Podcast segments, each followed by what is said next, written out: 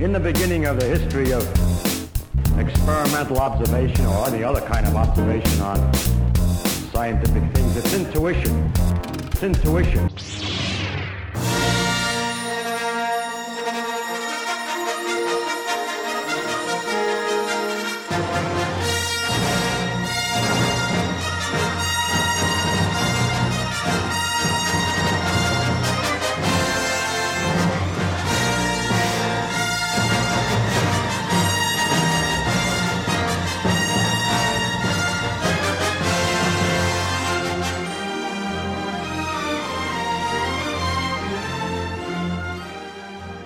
Two Shrinks Pod. My name is Hunter Morcare, And I'm Amy Donaldson. and this is our 60th episode. And for this episode, we have decided to do something very special. The title of the episode is called Diagnosing the Skywalkers Mental Health in the Star Wars Universe. This is similar to our episode Harry Potter and the Pathological Personalities, which was episode 41, where we went through personality disorders in the DSM 5 and diagnosed the teachers with personality disorders. That episode was about each disorder and which character fitted it. This episode, we're looking at four main characters and then discussing their journey, their attachment style, their schemas, which are facets of personality, and what possible diagnosis you would give them. It should be a bit of fun, but we found it an interesting journey to really understand these characters and what drives them, and how their experiences have affected them. It totally made me appreciate the last trilogy a lot more. Oh, me say. too. Yep. I think it's almost my favourite now, yep, yeah. Yep. It's, it's um, shockingly enough. Yeah, so we, yeah, I hope as you listen to this, you might go, "Oh, wow, those last three films got a lot, a lot Mm. more in them." Absolutely.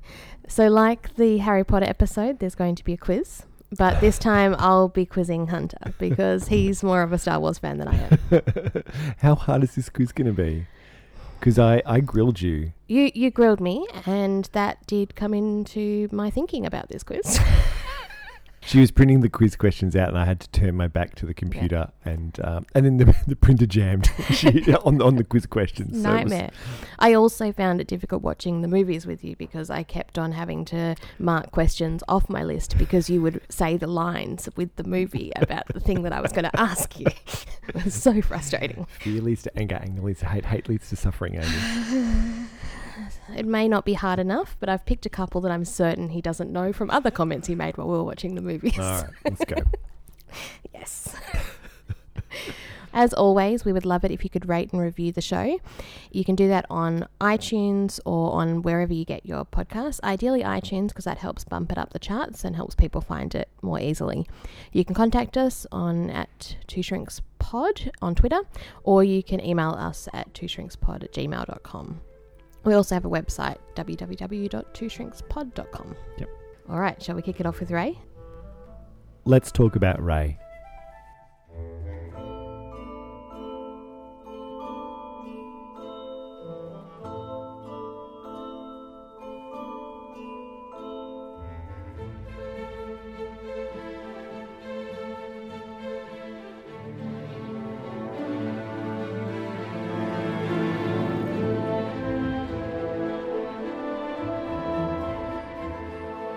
Introduction to Rey is in the deserts of Jakku, a teenager scavenging for a living, marking each day, a defensive exterior, self sufficient, but with a warmth that shines through.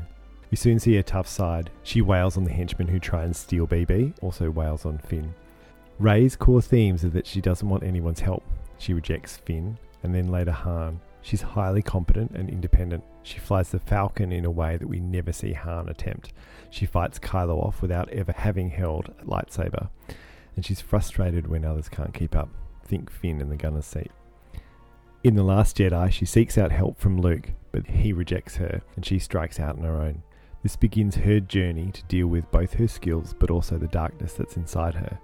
Gaining confidence in her skills but also developing a complex and unhealthy relationship with Kylo. In Rise of Skywalker, she is still carrying a large amount of doubt about herself and seems surprised when her friends want to be there on her journey. She tolerates them being there as long as they don't slow her down, but she ends up travelling most of this journey alone, confronting Kylo and then the Emperor, the latter with some assistance with Ben Solo. At the end, she's gained confidence, she's addressed her issues, and this allows a closer connection with Finn and Poe, and then the ghosts of Luke and Leia.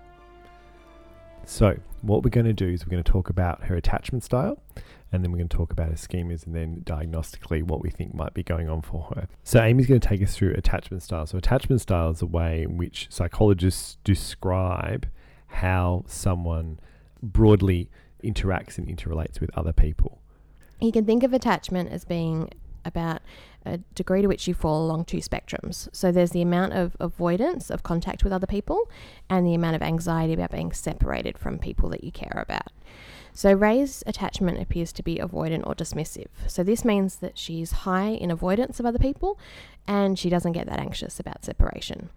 So we see this in that she's reluctant to seek help from others. She wants to do things alone, and if she's helped, she expects competence. So, you know, she responds to Finn with irritation when they first meet and he's not able to help the way she wants. She's surprised when they offer help and care. She seems put together. She's competent and self assured. She doesn't show anxiety or fear, but that doesn't mean she doesn't experience it. Mm. Uh, she doesn't share her vulnerability with anyone but Ben and then with Finn in the final movie. She doesn't share her vulnerability with any of the parent figures that are around Mm. her.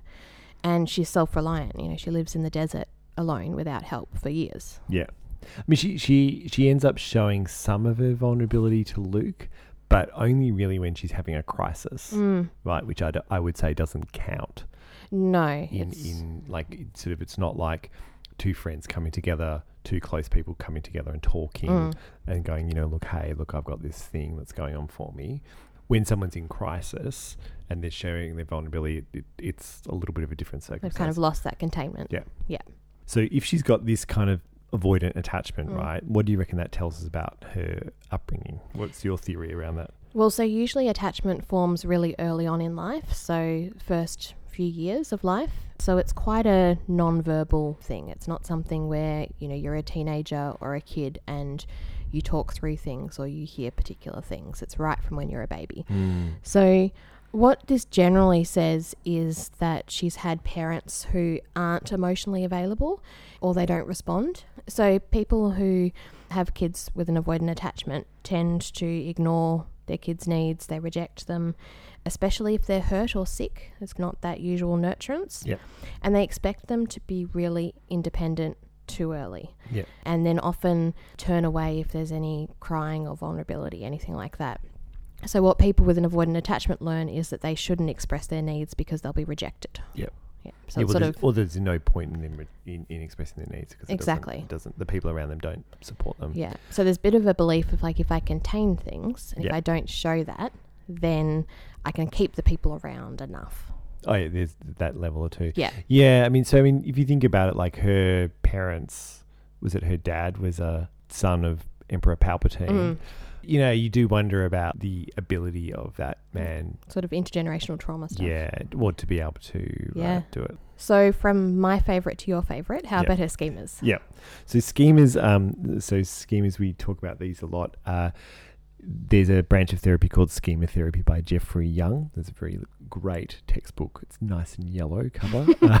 It's very yellow. it's very it's a great if you're a psychology nerd uh, buy that book it's really good so schemas are stable and enduring themes that develop during childhood and they influence an individual's approach to life by serving as templates for processing experiences so processing emotional information cognitive information affective information all this kind of all the types of different interpersonal all this kind of stuff Mhm. and there's a questionnaire you can do and you can work out which ones you've got and they're sort of like patterns that endure through life so it's like why do i always have the same problem in Mm. every relationship i've ever had It's that kind of template of what you expect Yeah, and what yeah. how you behave. why is it that people always treat me in this particular kind of way Mm. is a kind of classic thing. So, along the lines of what Amy was talking about, and you see throughout the, the three films, is Rey is very independent. She doesn't expect others to be there. She always looks surprised. She's been abandoned, so we would say that she's got an abandonment schema. So, this is the perceived instability or unreliability of those available for support and connection. So, it's a bit very similar Mm. to what you were actually just saying. Yeah. So, you know, Kylo says that they were filthy junk traders, sold her away for drinking money. And that sort of seems to confirm that she's worthless, which would be a potentially a defectiveness schema, which is a different type of schema. Mm. But then later on, she learned that they did protect her. So uh, the question that I kind of kept coming back to is like, why is Rey so kind-hearted Mm. when Kylo's not? So Kylo's had what I'm gathering parenting for a much longer period of time Mm. whereas Rey's been alone for a longer period of time. So that was why, like, I had, so my theory was that maybe her parents were warm Mm. and that her avoidant attachment behavior sort of stems from the parents leaving and being, or being killed Mm. and fending for herself because she's still, she's quite young in that. But you, you're not so sure on that theory. Uh, well, I'm thinking that we don't know how much of what Kylo says is true. Yeah. But also, the way that it's framed is that they pretended to be nobody so that they would be safe. Yep. But my thinking is is that a small child wouldn't be able to tell that your parents were pretending Yeah. to be sort of useless and Yep. whatever. You would just see it. Yeah.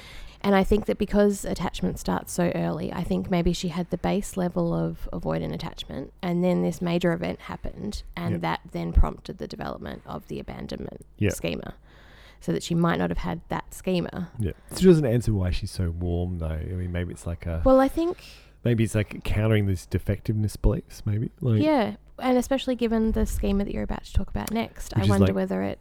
you're the unrelenting standards. So Hmm. unrelenting standards is essentially perfectionism. It's like this belief that you must strive to meet very high internalized standards of behavior and performance, usually to avoid criticism. Hmm. So this is a type of schema that balances out is frequently balances out other negative beliefs about yourself. So if you have a defectiveness schema, which is what we think Rey has got, Hmm. that's a, f- the feeling that someone's defective, bad, unwanted, Mm. inferior, invalid in important respects, right? And that she'd be unlovable uh, to others if exposed. And she Mm. talks about that in the last film. She does. You know, like, I'm afraid nobody knows me, Hmm. that kind of thing. And she talks about that darkness rising inside her. Hmm. And if you're perfect, then you counterbalance that Hmm. defectiveness. If you live up to all of these standards, Yep. then you might be just good enough Yep. For that not to be true anymore. Yeah, I mean, she, so she's she's worried that she she's bad, and that's that's potentially the reason that they left, Mm. right? You know, if you're good enough, people don't do that. She's like 19, Mm. and she's like this amazing pilot. Like, how much harder would that would a, Yeah. would a spaceship be to, to fly than a than a car, right? yeah. uh, and most people are getting their license at 18. Yeah. She can look after herself. She's self sufficient. So I kind of think about it as that it's not about competence. It's not about being good at things. It's that she thinks that she's innately bad, Mm. who she is, rather than what she can do. Yeah, so like Luke Luke is on this journey about trying to be a competent, you know, competent Jedi, Mm. right? You To be accomplished enough. yeah, you, he, be he able to talks do- about like like I'm a Jedi, like my father before me, and there's Mm. like a pride in that. Yeah. Whereas that's not Rey, right? Her, her being able to do stuff is, I don't know, part and parcel of who she is, rather than Yeah, and probably part of how she can meet some of those standards Yeah. rather than actually changing how she feels about herself as a person. Yeah. Yeah, and so Kylo plays on these like these bad feelings about herself. You know, you you could be a bad person like me, and so he like kind of tries to join with her. Mm. You know, and it's a button he pushes pretty easily. Like she responds to it. You know, she doesn't respond to anything else, No. right, the whole time. But when he hits on the defectiveness thing Mm. in all those like we were calling them the Zoom sessions, Yeah. the forced Zoom sessions, um, then it, it it gets a strong reaction. Why did you hate your father? Give me an honest answer. You had a father who loved you. He gave a damn about you. I didn't hate him. Then why? Why what? Why what? Say it. Why did you... Why did you kill him? I don't understand. No. Your parents threw you away like garbage. They didn't. They did. But you can't stop needing them. It's your greatest weakness. Looking for them everywhere. In Han Solo. Now in Skywalker. And Mm. that's probably why she's alone, like seen alone. You know, she hasn't fallen under the family of anybody else on Jakku, that kind of thing. No, no one else is looking out for her. Yeah. And yeah, so like unrelenting standards again, she's competent. That's why she rejects Finn initially. You know, she yells, "What? Like, you know, we have a pilot. Like, Mm. whatever. Like, I don't need you." So initially, she rejects him not because of this fear of closeness, but just because she doesn't need, literally doesn't need him to escape. No. Right.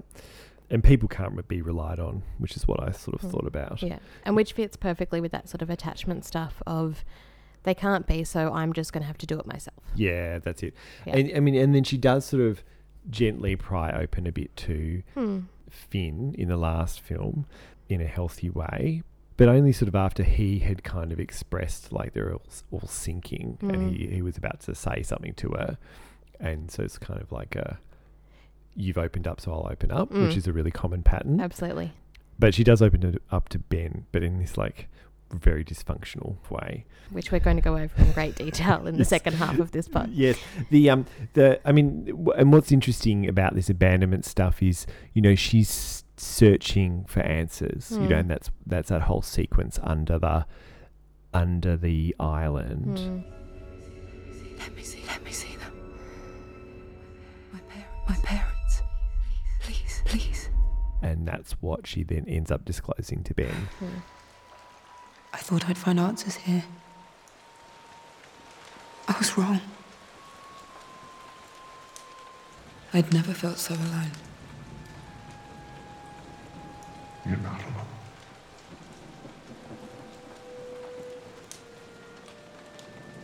Neither are you.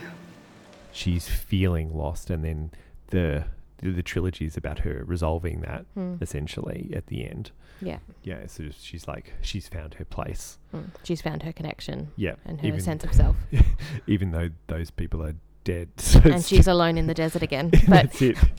But still, it's it's result. fine. Yeah. So, so we want to talk diagnostically, Hmm. right? We think there's a solid argument for saying that Rey's got post traumatic stress disorder. So we're going to run through the criteria like the good psychologists that we are. So to have PTSD, the first thing you actually need to have is a traumatic event, right? So it's not really clearly defined. It's certainly about parental separation. In the final movie, they're shown to be killed, but uh, I don't think she witnesses it. No, because they're they're refusing to give information about where she is. Ah, okay, yeah, yeah. So yeah. So she she definitely would have witnessed something happening to her parents. You know, Mm. she's screaming, "Come back, come back!" Right? And and someone, what's his name, Portions, is restraining her. Mm. Portions, and you know, gen- and then also just generally, she's been a young woman alone on a planet, like fending for herself. Mm. You know, when she's trading, she's aggressive and defensive. You know, she's not been. It's not a support environment, so you can get PTSD from something happening to you Mm. or witnessing it happening to someone else. There's another. You can also get it if you frequently, like if you're an ambulance driver or something, and you Mm. frequently turn up to crash events and Yeah. stuff like that. But we we sort of think it's about her witnessing something. Mm. Yeah. Especially because you're more likely to get PTSD and some of the responses that she gets if you've had something that's been relational. So Yeah. it's been with someone else rather than with, you know something at a distance. Yeah. Yeah. So that kind of points to something like that. Yeah. The second criteria is about intrusions. So these can be all different types of memories coming into your head. So they don't have to be visual. Sometimes they can be just auditory or they can be physical sensations, they can be nightmares, but they come in without you consciously going, I want to remember this thing. Yeah. So the classic one is flashbacks. right? Exactly, yeah. And we think that she's having flashbacks when she first touches the lightsaber.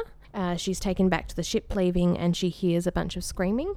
And this happens at several other points in the trilogy. So when Kylo talks to her about her parents, we think she dissociates in the final confrontation with Palpatine, who's essentially the perpetrator. He is the one responsible for her parents' death.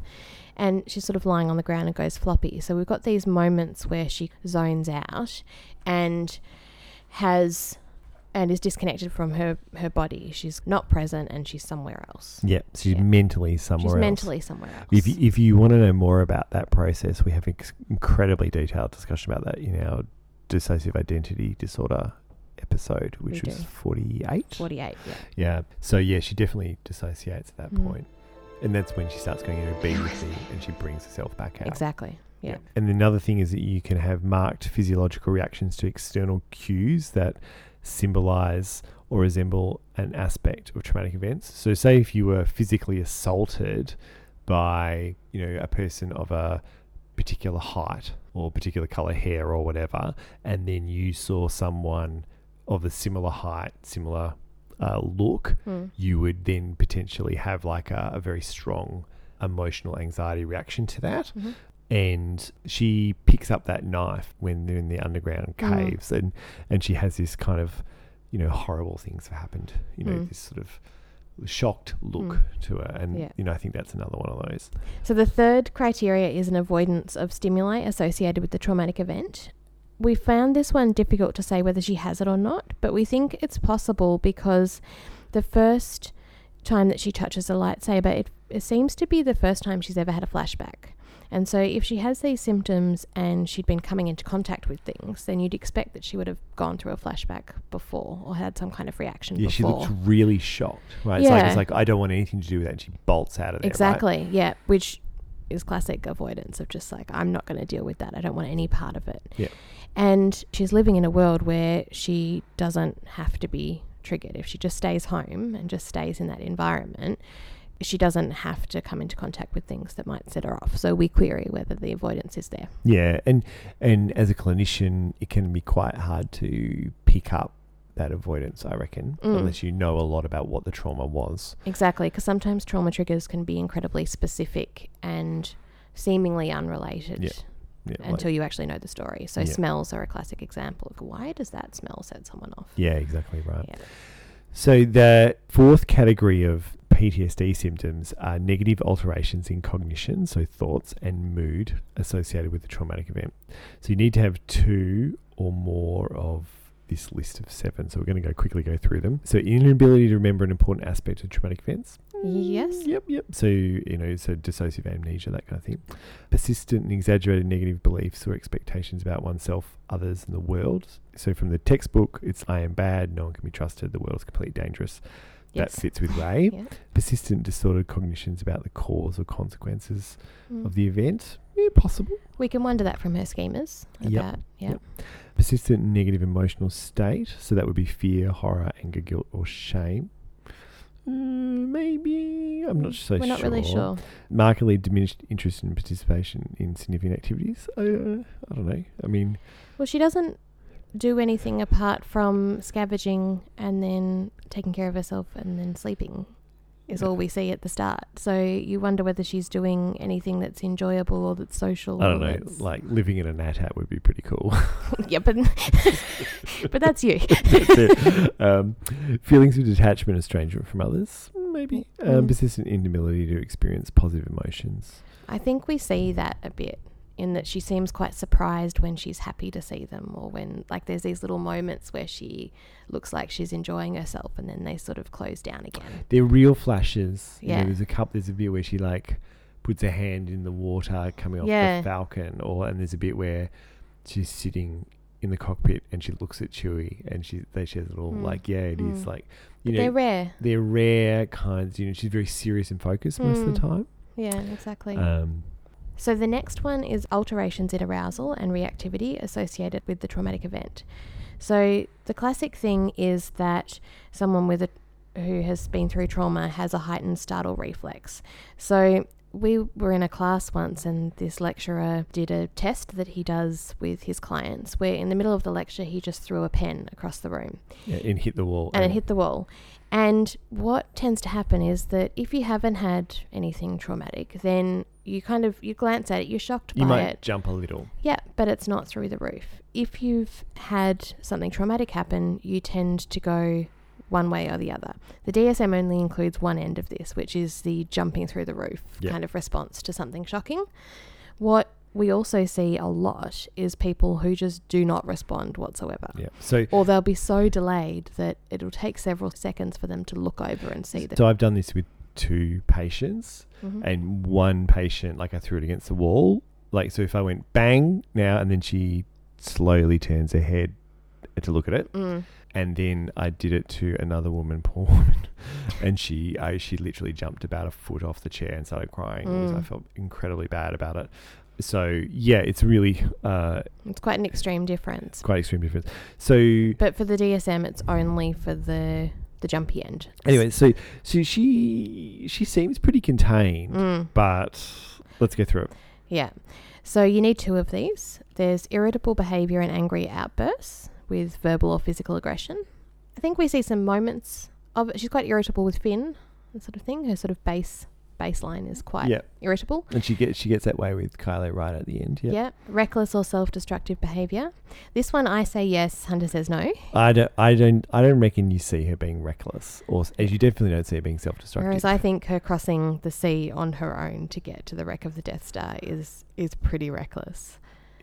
There- There's no kind of consideration of her yeah, safety. particularly like she would barely like what she's seen seen the ocean like one other time. Like- exactly. and they've all said this isn't gonna gonna work. She doesn't discuss it with anyone. She just heads off. yeah, Yeah. Hypervigilance. So yeah, she's constantly noticing early cues about danger. She looks alert. She is really fast at shooting the storm- stormtroopers. Yeah. She's kind of she's aware. Exaggerated startle response. We think it's the reverse. That shocking things will happen and she doesn't physically jump. Problems with Oh, concentration. I don't know. Like I think at times like her eyes are wide and she's incredibly alert. There's a lot of times where she's quite alert. Yeah. So is that Maybe she. or startle? Oh, I don't know. Hmm. Anyway, We've got enough anyway. Concentration, we don't think there are any problems there. No, and and- sleep disturbance, we don't know. no, you don't know anything. So it's been going on for over a month. Certainly seems to impact on a clinically significant level. The last criteria would be you would want to rule out these symptoms being caused by a substance. We don't think it's because she's on the Jakku wacky tobacco. So diagnostically, you can specify whether someone's got certain sort of specifiers. So with you know she's got dissociative symptoms, derealization, you know persistent or like current experiences of unreality of surroundings. So basically, when the world around someone Mm. is experienced as being unreal, dreamlike, distant, or distorted. Hmm. So you know, think the cave when she goes under the under the thing. You know, there's some sequence with Kylo and the world falls away. Mm. Dreamlike, even like the start of Exegol. Yeah. You know, that's that's really really dreamlike, and she's got delayed expression. So like at least six months afterwards. Hmm. So talking about someone diagnostically is a little Clinical. dry, Hmm. and certainly some people find that about psychologists. So Rey's journey, Amy, Mhm. is about her dealing with her trauma, right? It's Mm. about her learning to connect. So the way I was thinking about this and, and what's interesting about Rey and why I think she's such a such a great great character, but a great modern character and a great role model. Hmm. Similar to many of the people you and I have worked with, Hmm. she she's had to deal with unpleasant experiences, memories, and and all the symptoms associated with that. She learns how to gain control of them, and then she also has to learn to deal with the personality and identity effects Hmm. of the trauma. It's not just oh you know flashbacks, but it's all the other components of it around Mm. the way that she values herself, and like our clients, it's often worked through or improved by addressing the social impacts. Mm. You know, she learns to not be alone, Hmm. to improve the connections with others. Yeah. But what seems striking about Rey, and, and what is common to many, not if not all victims of trauma, is that she's a true survivor. You give her some encouragement, the right support connection, and Rey goes on a journey. She thrives and she grows. Yeah. If you're a therapist and you're able to forge that connection with a trauma victim, you get to see just how strong and capable humans can be. And it's such an amazing journey to go on with someone. It is. Yeah.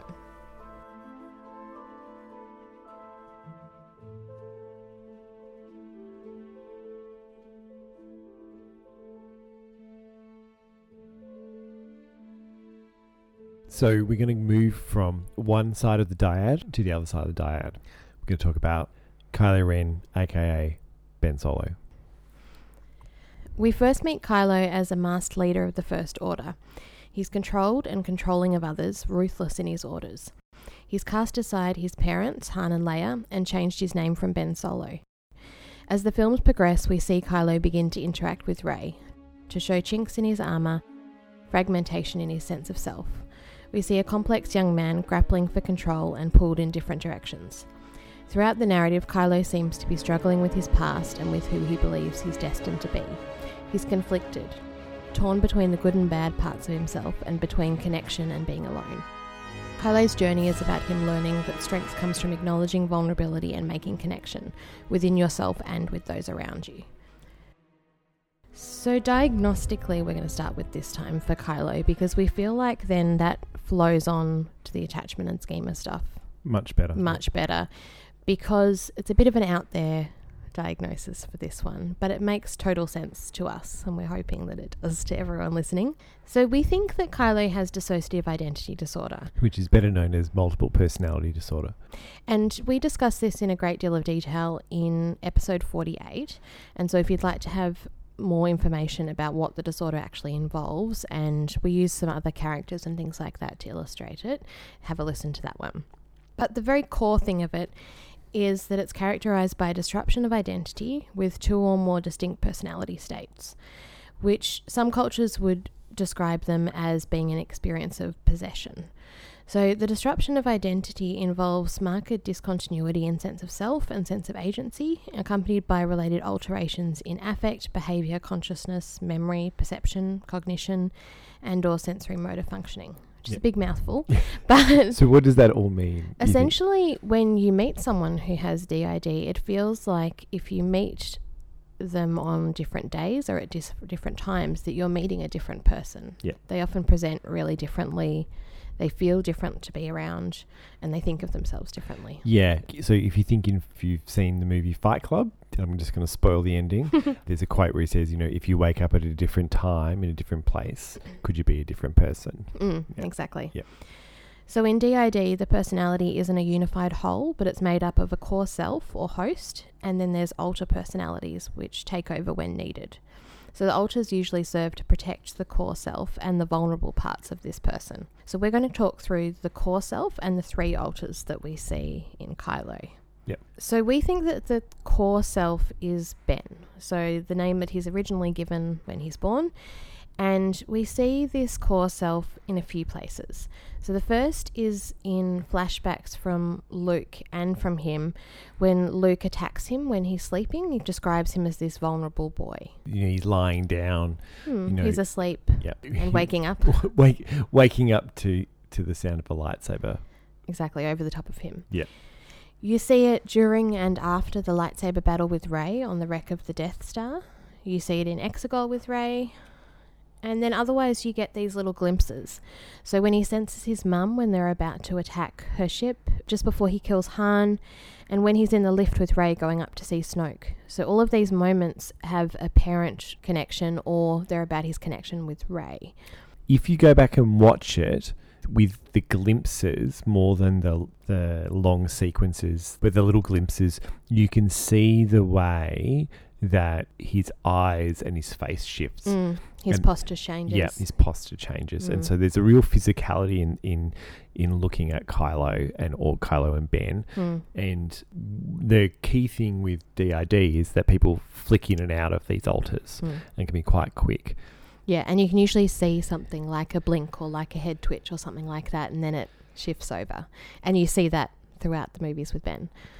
So, in terms of what this core self looks like, we think that when he's in the core self, he's more connected. He shows care for others, remorse, vulnerability. His muscles aren't tense and his eyes are soft. He's kind of present in the moment.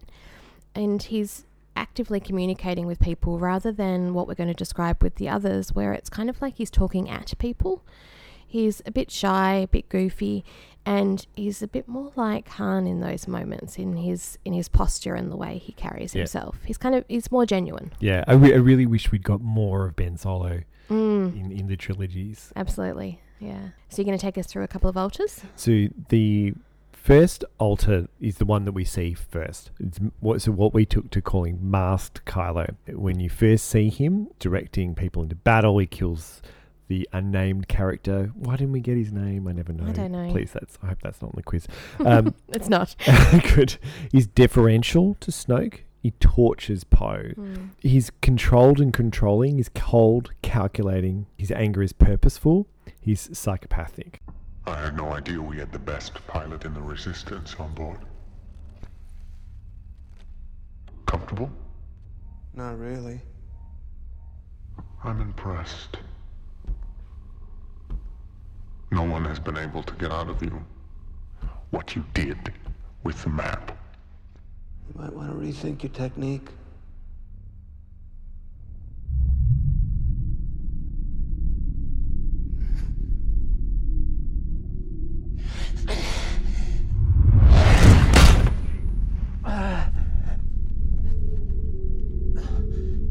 Where is it? guiltless, remorseless. Violence is an instrument. So he sounds and acts older.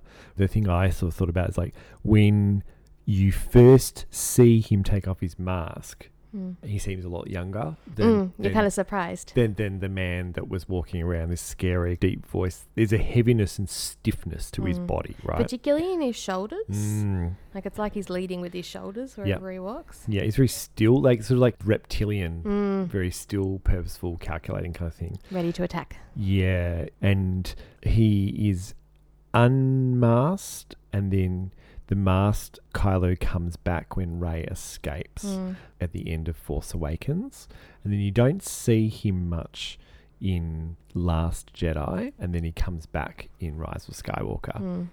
He smashes the mask in The Last Jedi, and we don't see these personality characteristics until he's repaired it. Mm. Yeah, again, right? And and if you think about when that happens, he's gone to Exegol, comes back, and what does he need? He needs to regain a sense of control and dominance, Mm. and so Mask Kylo Has comes to come back. Yeah. Counterbalance this with what we call angry teen, Mm. right? And so this is the creates a bit of levity in the movie, Mm. but it's also quite scary. So this is so he can be masked. He's mostly masked, but he's also can. Be, there's a couple of bits where he's unmasked. So when he's he's he's really really angry, right? He's wild, uncontained. He's sort of younger in his movements. His rage, his veins in his necks. He's impulsive. There's like a really quick intensity to his behavior, Mm. and it's short lived, right? So It's a couple you, of seconds. Yes. So he smashes the computers with his lightsaber when Finn escapes, Mm. smashes up the room when Rey escapes. General Hux, he throws against the side at the end of Last Jedi. Mm. You know, th- the final sequence with Luke. Yeah. You know, there's, there's a lot of that anger there. And I think the one that always sticks in my head is the smashing of the mask. Yeah. Because there's something about how it, how it feels really visceral the way he smashes it against the wall of the lift. Yeah. There's something about about that, and I don't know if it's a, that it's a face yeah. or what it is, but yeah, there's an intensity there. Yeah, and it's, it's that teenager getting really, really cross. Mm. Then we've got Unmasked Kylo. You're going to tell us about him. yeah. him. So Unmasked Kylo we think is the most complex of the alters, and it's the one that's got the most diversity in behavior. So we think it comes out in three core ways. One is in toying with people. So when you first see him interact with Rey, she's tied up and he's like a cat with a mouse, and there's this creepy moment where he says, You know I can take whatever I want. Yeah. uh, it's chilling. Um, then you see him broken and aggressive, for example, when he kills Han. He's kind of got this vulnerability and teariness with it as well. I'm being torn apart. I want to be free of this pain.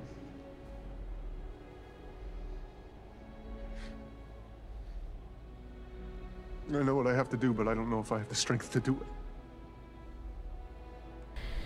And then the final sort of facet of this part is soft and inquisitive. So we see it in some of the force Zoom sessions, as we're calling them, between him and Rey.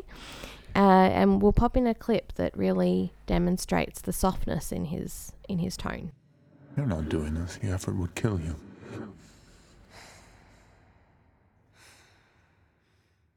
Can you see my surroundings? You're gonna pay for what you did. I can't see yours. Just you.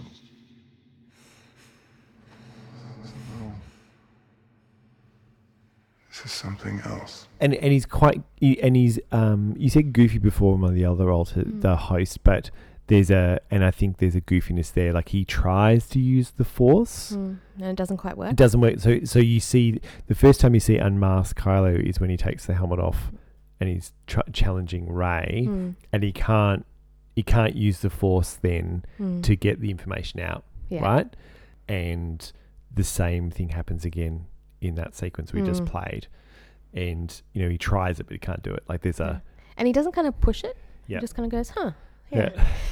So, as a whole, unmasked Kylo, we think he's the same age as he is biologically. He sort of sits in that mid to late 20s range. He's angry, vulnerable, manipulative. He's trying to be composed, but he can be rattled. He can be angry. He's inquisitive and trying to figure things out. There's sort of a softness to his face, but intensity to his eyes, and he can seem wounded and approval seeking. He's Yep. quite complex. Yeah, that's exactly right. So people might be thinking like, so why why would someone's personality split this way? Mm. What what do you think happened to Kylo to cause that? So, usually DID stems from trauma and it stems from interpersonal trauma. So, something about someone who cares for you harming you is the usual Yep. cause.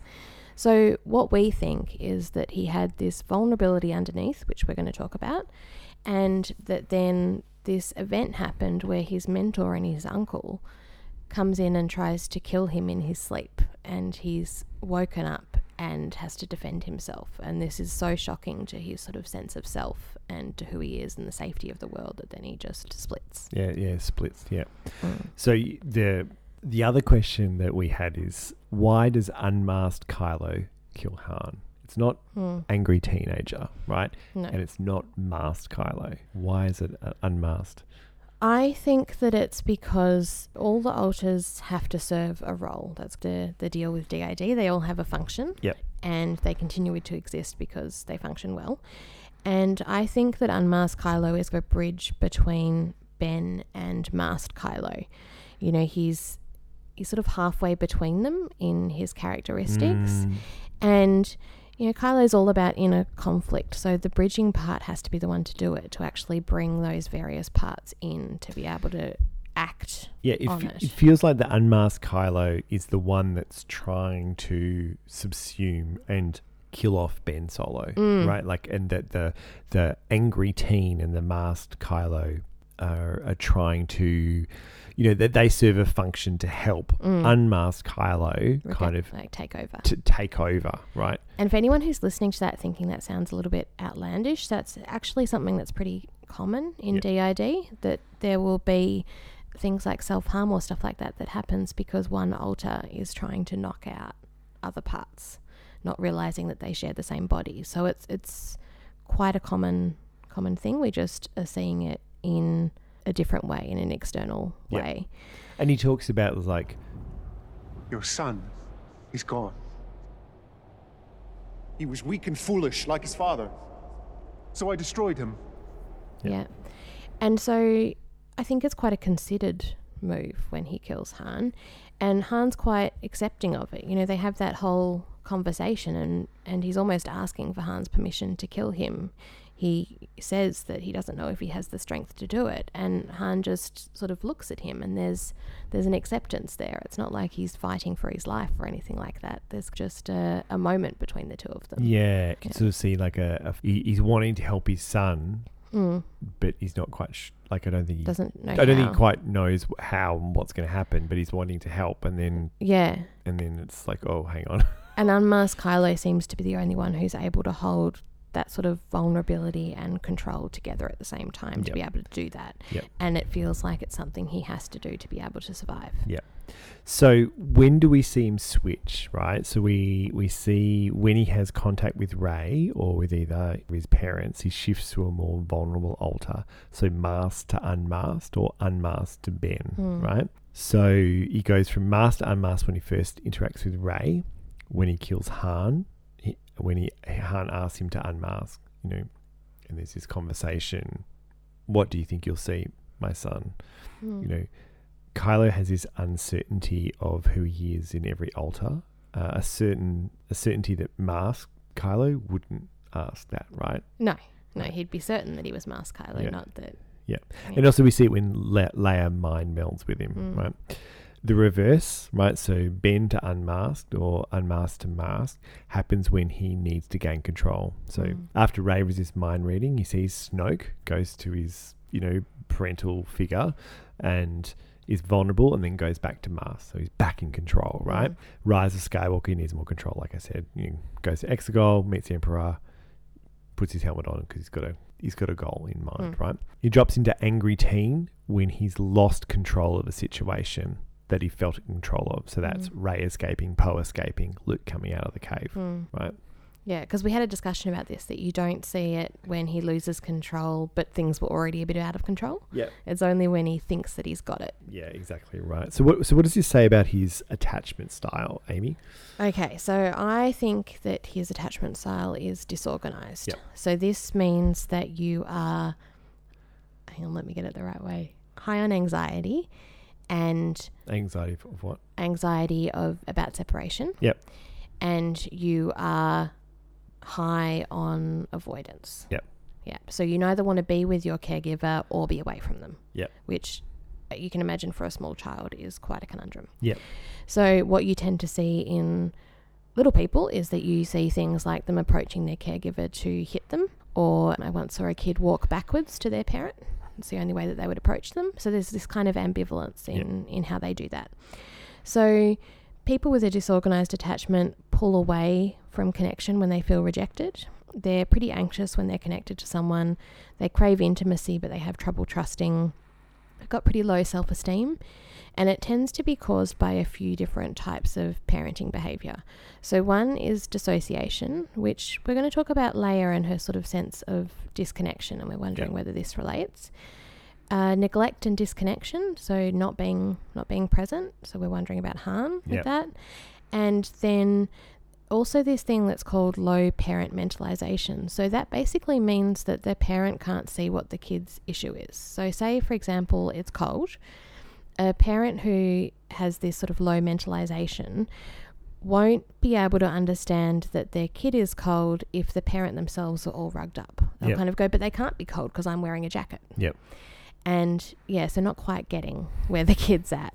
And disorganized attachment and DID both stem from an experience of trauma and often in a relational context. So it makes it makes sense. So He's he's working off a low base. Like you know, you Exactly. do like the thing about like I, I I love Han, I love Leia. I think they're really interesting, great characters. But mm, you know, would like a smuggler and uh, someone who's really dedicated to bigger things, what would they be like as parents? yeah, how like present would they be able you to know, be? you, you could imagine you could tell a story where they were good parents, Mm, but you could equally tell a very uh, very believable story about two people who would struggle to be present with their child mm, and even if the child was a good boy or a good Mm. girl Yeah. like but then like you know if they were a bit of a difficult child with a lot of you know that mighty Skywalker blood and Yeah. we t- in the previous episode we talked about how his grandfather had borderline personality Mm. you could imagine them not being present not being able to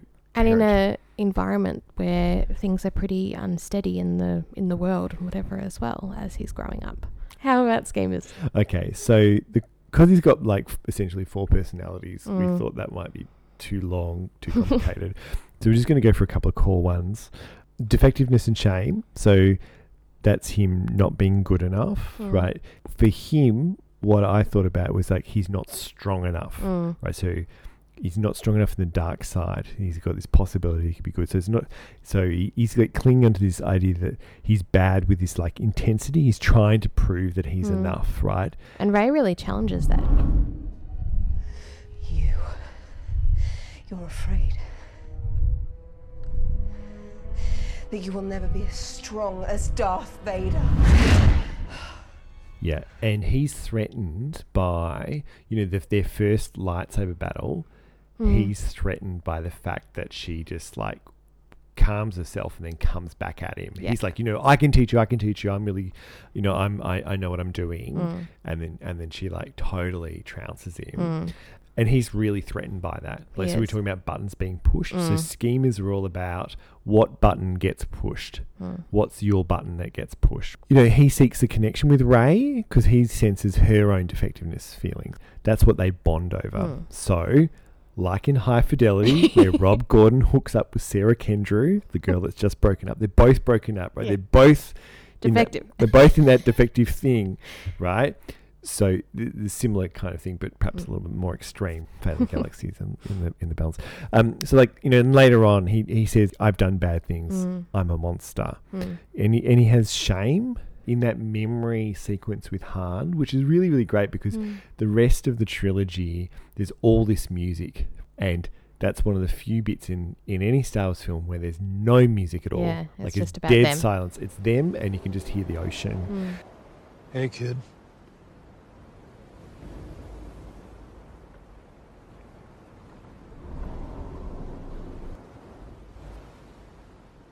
Miss you, son. Son is dead. No.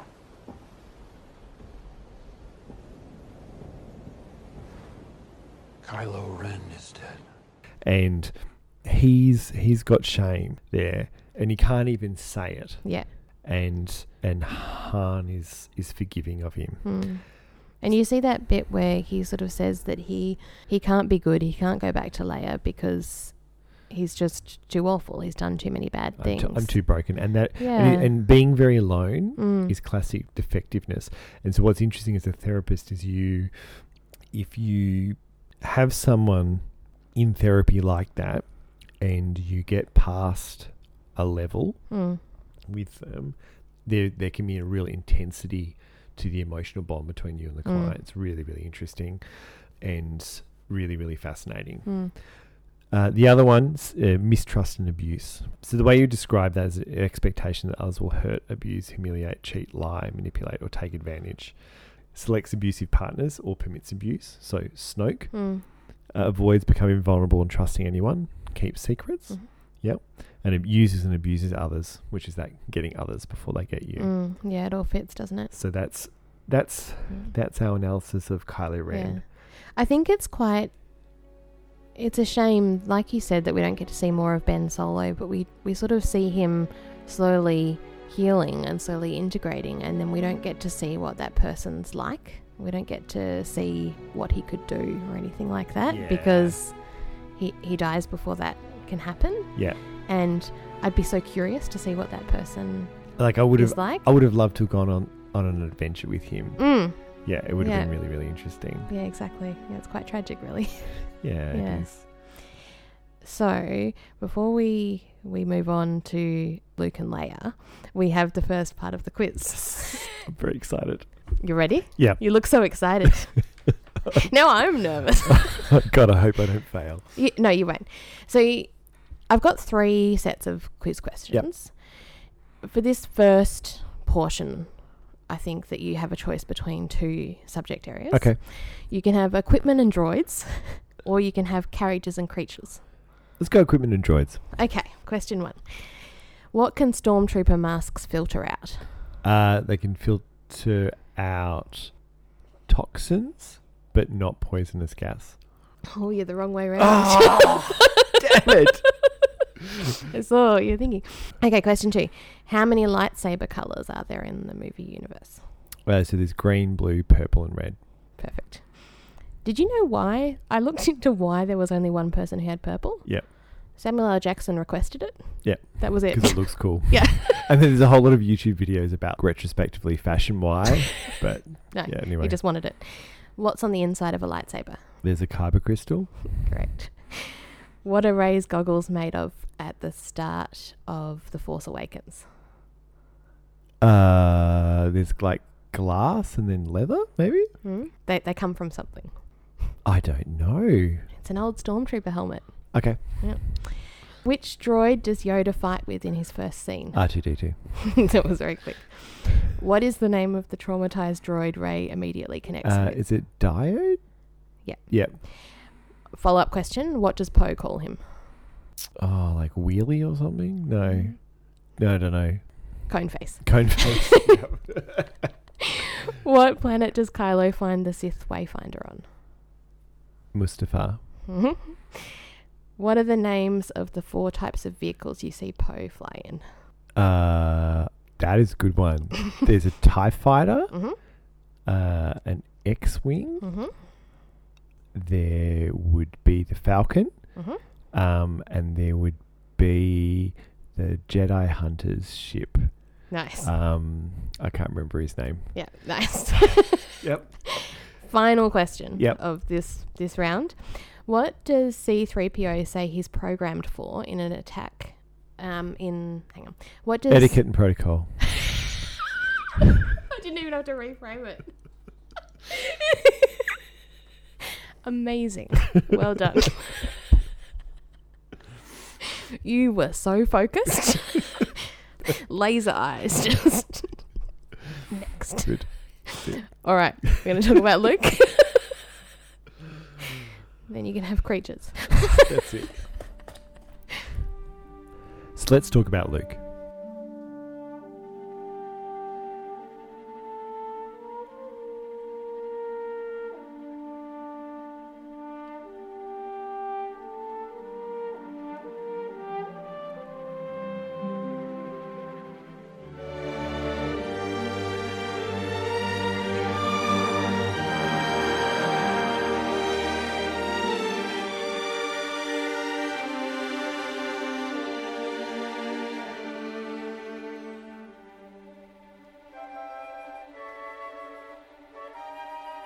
We first meet him as a young farmhand on Tatooine, not wise in the ways of the galaxy, and he becomes a rebel, a resistance hero, Jedi Knight, and finally a recluse. His journey is about being good enough, a transformation from a farm boy to that of a competent man. The final trilogy is about his fall and living with failure, and trying to live as an imperfect human. Let's start with attachment. My thoughts were that he has anxious, preoccupied attachment. He's got a negative view of self, positive view of others. He's dependent. He's afraid of losing relationships. He has emotional highs and lows, can be aggressive, and is clingy on separation. So, Amy, what does anxious attachment tell us about Luke? I think it says that he has a pretty strong desire for connection, but he hasn't had those needs met when he was little. He had to really hunt them down. So when people are kids and this attachment style is developing, they tend to not feel nurtured by their parents. It's kind of like the attention's empty and doesn't quite match what they want. So, an example that's often given is a parent throwing this elaborate birthday party for a kid, but what they actually want is a quiet afternoon, you know, with cake and a movie with their parents.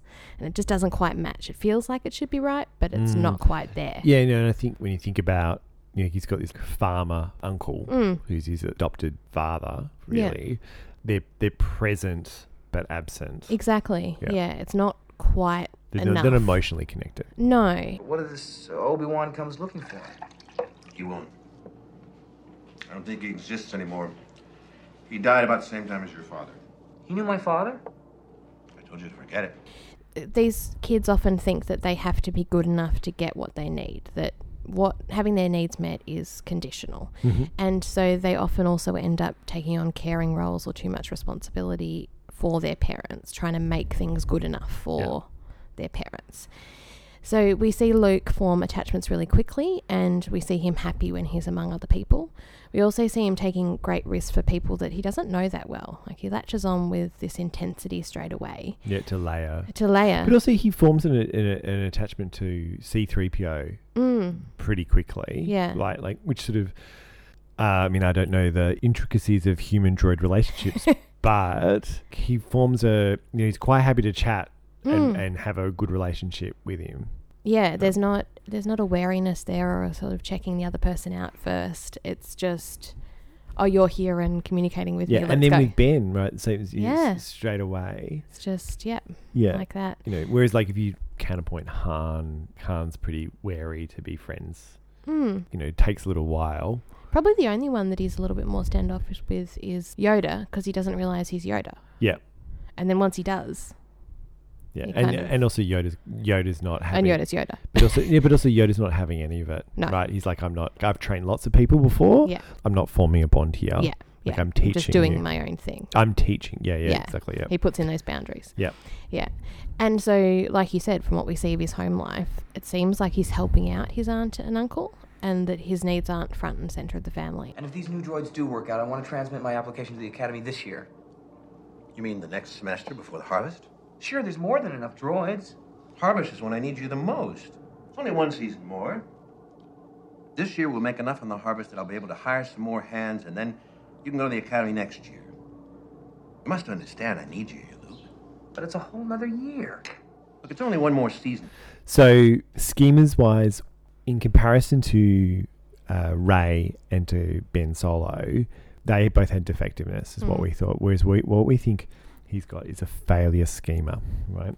So description of that is a belief that one has failed, will inevitably fail, or is fundamentally inadequate relative to one's peers in areas of achievement. Often involves beliefs that someone's stupid or untalented, inept, ignorant, etc. Right? So this is what you do rather than who you are. Yeah, which is the The distinction The, between the two. distinction. So he's trying to prove himself with Han. But who's gonna fly it, kid? You? You bet I could. I'm not such a bad pilot myself. We don't have to sit here and listen. And when he's young, he's sort of this full overcompensation. He's really trying to prove it, right? Mm. But when he's older, when we see him in the last trilogy, he's flipped. He's in the surrender mode, right? So the thing about schemas is you can go into overcompensation, Mm. you can go into surrender, or you can go into schema avoidance, Mm. right? And so you this is what you look for. So seemingly opposite sets of behavior is actually the one. The one core issue. The one core issue, right? So he's surrendered later on. He's like, I've failed. It was me. I failed. Because I was Luke Skywalker. And he, he has this difficulty being a complex individual with strengths and weaknesses. Mm.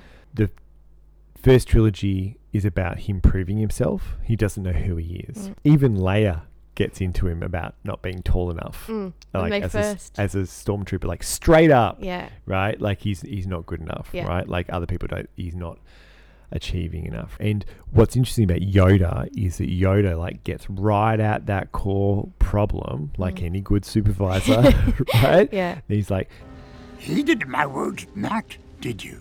Pass on what you have learned. Strength, mastery, hmm. but weakness, folly, failure also. Yes, failure most of all. The greatest teacher, failure is. and then that that's Yoda saying, you know, this is your problem, Hmm. like, and you need to sit with that, Hmm. right? And it's okay to be not always be good, or you know, you don't have to be perfect all the time. Doesn't mean that you're terrible. Hmm. So we also think in along the lines that you were saying, Amy, like emotional deprivation schema. So Mm. that simply that's the expectation that one's desire for a normal degree of emotional support will not be adequately met by others. Mm. There's a couple of versions of that, but that's the main thing. His adopted family, they're not particularly warm, close bond with Obi Wan, who's quite warm. Mm. But when they say he's not ready to face Vader, he's, he ignores them, Mm. right? He experiences any criticism as rejection. Mm. So he's not someone that's had a close, warm upbringing. Mhm. Yeah. So let's talk diagnosis. Okay. What are we thinking? In A New Hope, we don't. He's not experiencing any difficulties, right? He faces his fears in the next two films, becomes a hero. In The Last Jedi, when Mm. we see him, we see him right at the end of Force Awakens, but in The Last Jedi, he's tired and he's broken, wanting to be left alone. Mm. Depressed, perhaps.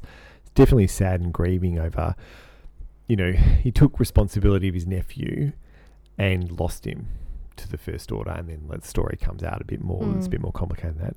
But you know, there's this grief about failing his sister and failing his friend Han. Right? He seems to be weary with the pressures of having been a hero, not being able to live up to what he wanted to be. He resists that pressure of Rey, who who wants to be trained.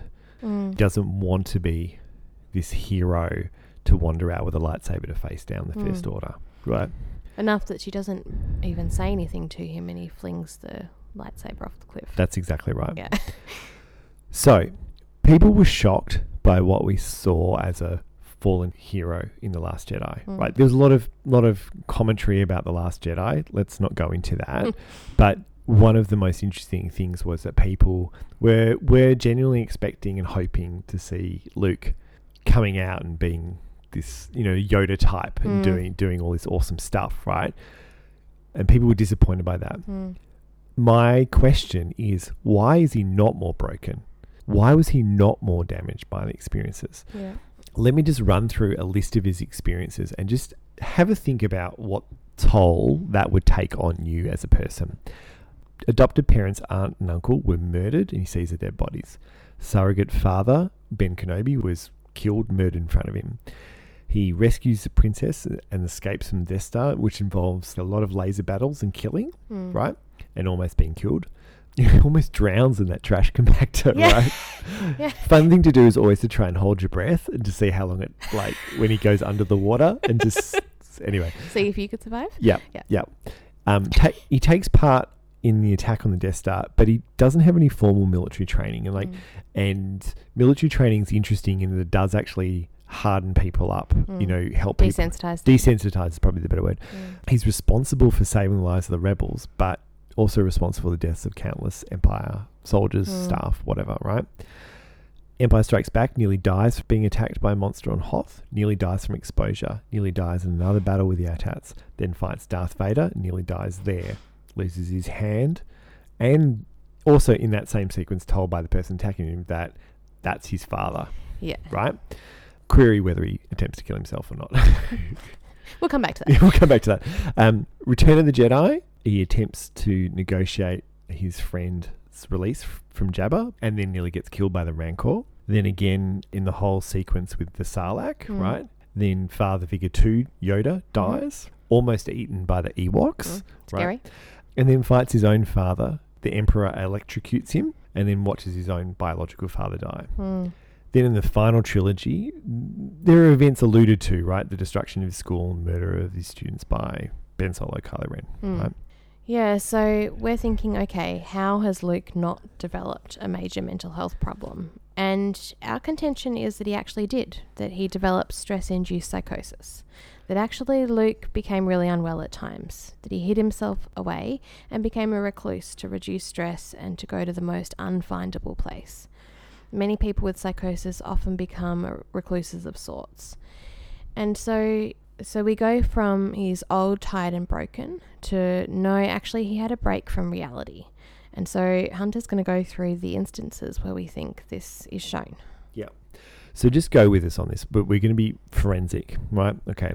He experiences auditory hallucinations in A New Hope after witnessing Obi Wan get killed. He also gets them at a time of high stress, which is the final moments of the attack on the Death Star, Use the Force, Luke.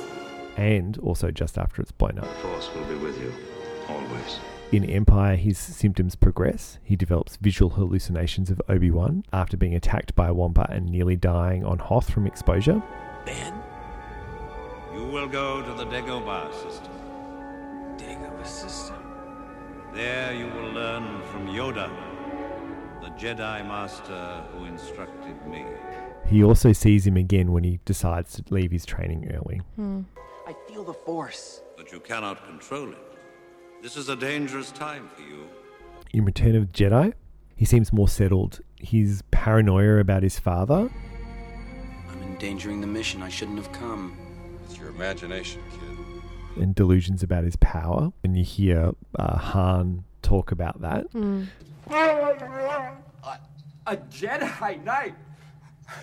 I'm out of it for a little while. Everybody gets delusions of grandeur. Seem to have come core identity features. So, so what happens in, in schizophrenia and, and psychosis is that over time, as the symptoms persist, they become a bit more core into your identity. He sees Obi Wan again after the death of Yoda. I can't go on alone. Yoda will always be with you. Obi-Wan. And so, so each time he has a hallucination of Ben, it seems to be after stress, Mm. right? Whether it's visual or, or auditory. Mm. It's sort of a, a comforting leading hallucination. Lets him know what he needs to do next. Yeah, like helps helps Luke process what's going on. What we see from the flashbacks to Luke and Ben is that Luke's paranoia and delusions and hallucinations seem to be on the increase, and that prompted him to think that Ben Solo was a threat, and that led him to attack or, uh, almost attack Ben while he was sleeping. Subsequently, the temple was burnt, and you know Ben caused that, and that seemed to cause further withdrawal of Luke from society and from everything. I saw darkness. I'd sensed it building in him. I'd seen it in moments during his training. But then I looked inside, and it was beyond what I ever imagined.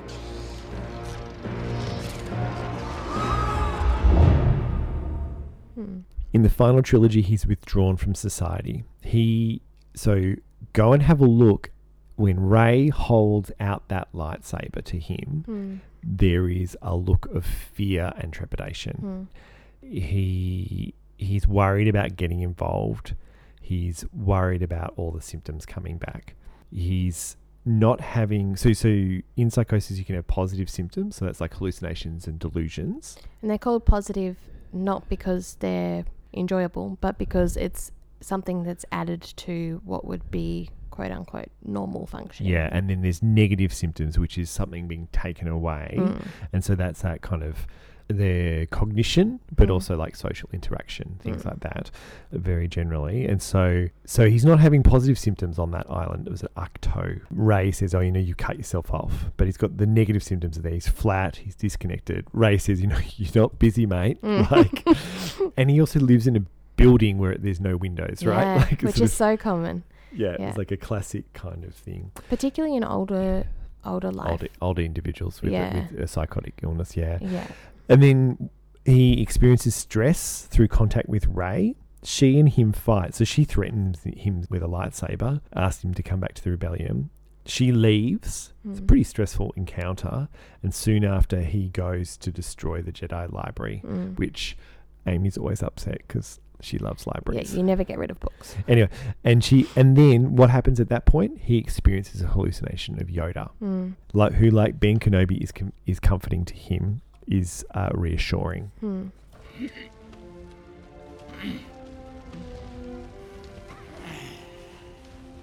Luke.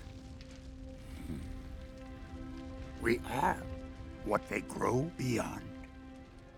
That is the true burden of all masters. So, the tricky part with this narrative is what happens on Crait. So that's that white salt planet with the red. Uh, I looked it up. It's red hued salt, sive, Sylvite? sylvite, underneath white potassium chloride. So like salt, right? Basically, I'm interpreting this as his symptoms have have returned, right? Mm. It could be that he's actually on the planet, but he's thinking that he's back on the island. So that's a classic. That can happen in psychosis and also Mm. dissociation. You know, everyone acts as if he's actually there. Mm. And then in the final movie, you get like that one sequence of him and his, his symptoms have fully re-emerged.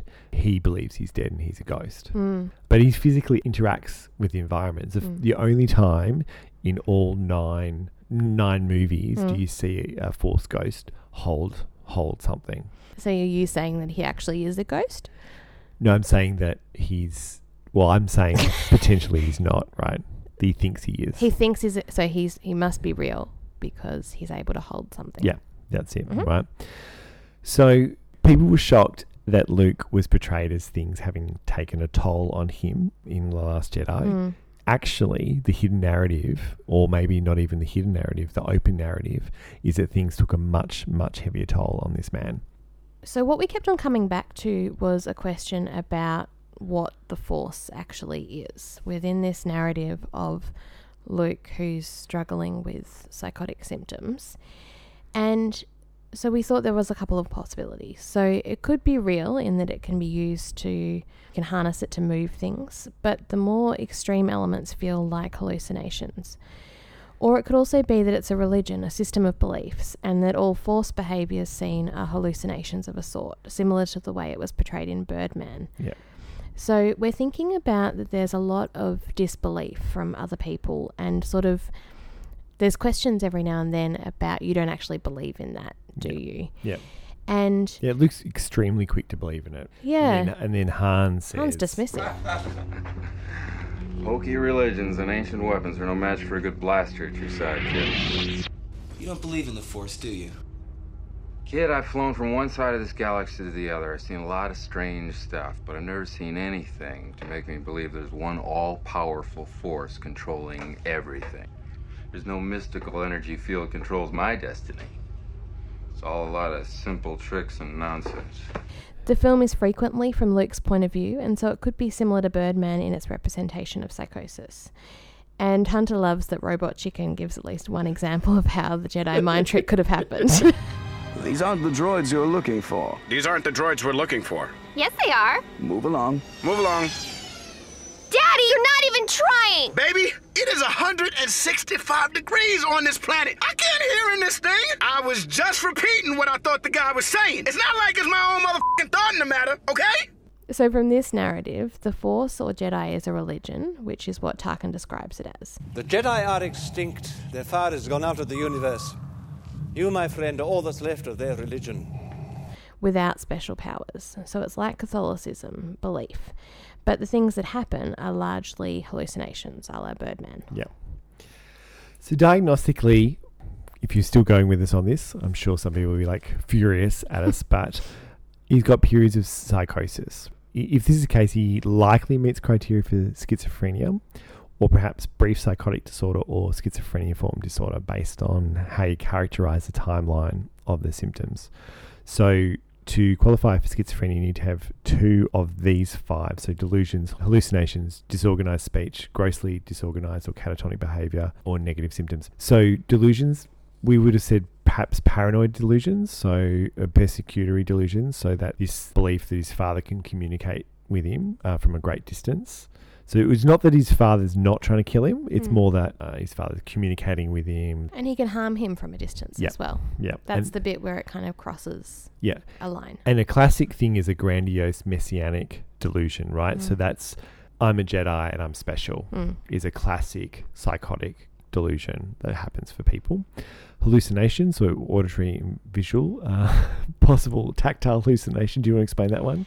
Yeah, so often people who have psychosis will believe that they've had something implanted or a body part replaced. And we think that the belief that his hand has been replaced with a robotic hand could fit into this. Yep. Luke doesn't present with disorganized speech. So, one of the not well known parts of psychosis is really, really disordered speech. So, circular, tangential, derailment, but just like stuff that just doesn't make sense, gobbledygook, word Mm. Yeah, you can't follow any sort of narrative or sentence structure. Yep. Or, Yep. So he doesn't exhibit that. He doesn't really have grossly disorganized or catatonic behavior. Han does. I mean, it was in Carbonite, but anyway, and negative symptoms. So that that diminished emotional expression or avolition. So that's like a lack of motivation, Mm. right? There's a flavor of that in Return Jedi, but also in The Last Jedi. Hmm. As with most of the disorders in the DSM, you can't just have the symptoms, it has to impact your life. And so, one of the criteria is a level of disruption in functioning in work, interpersonal relations, and self care. And with schizophrenia, it needs to be different to what it was before you started having these symptoms. So, we're not sure about the change, but we know that when we see him as an older adult, he's shut off from society, he's not working or engaged in any sort of education or anything like that. And he doesn't seem to be looking after himself particularly well. Oh, fish and blue milk, you know, it's all right. I don't know. he hasn't brushed his hair for a long time, and his clothes are the same Let's throughout. not let's not be mean about it. But there's also needs to be continuous signs of disturbance that last for at least six months. And you can have that where you have bouts of active symptoms, so hallucinations and things like that, and then other periods where you just have the flat affect the negative symptoms. the negative symptoms. So, so we think that that'd probably fit for him, Mm. and he doesn't seem to fit having schizoaffective disorder or bipolar disorder. So it does it's not his symptoms are not a mood disorder Mm. related, and doesn't seem to be due to a substance or autism or anything Mm. like that. So what's the big deal, right? Like we don't want to be making fun of Luke saying, "Oh, you know, he's got schizophrenia." Why this is interesting is it makes sense. It's a coping mechanism for Luke, for this Mm. young man. A narrative like this to form, it's, it's him making sense of what he went through. It's trauma themed. It allows him to function, to control the power and ability to help and to contribute. Luke went through a lot, man. Mm. Like I didn't realize this until wrote that list of things. More than what he usually got credit for. Even though Han, the hero, is a favorite, Luke went through a lot more and he still managed to do a lot. And I think that's the really interesting part of that story. Yeah, it is.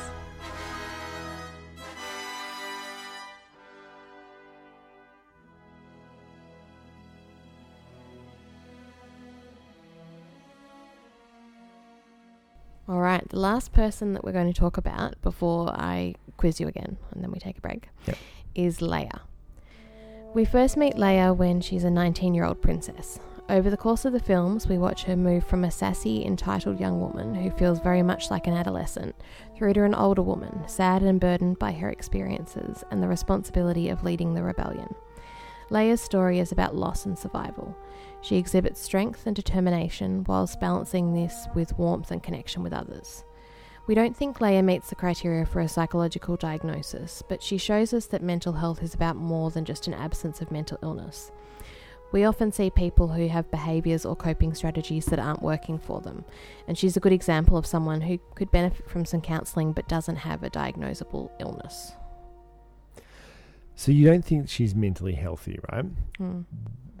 Let's define mentally healthy. What's that? I kind of think about it as being able to feel the full range of emotions, you know, to be able to cope with these, to express them, to seek help if you need to. It's about allowing yourself to have responses to stressful or traumatic events, but still coping, growing, finding enjoyment, learning from challenges.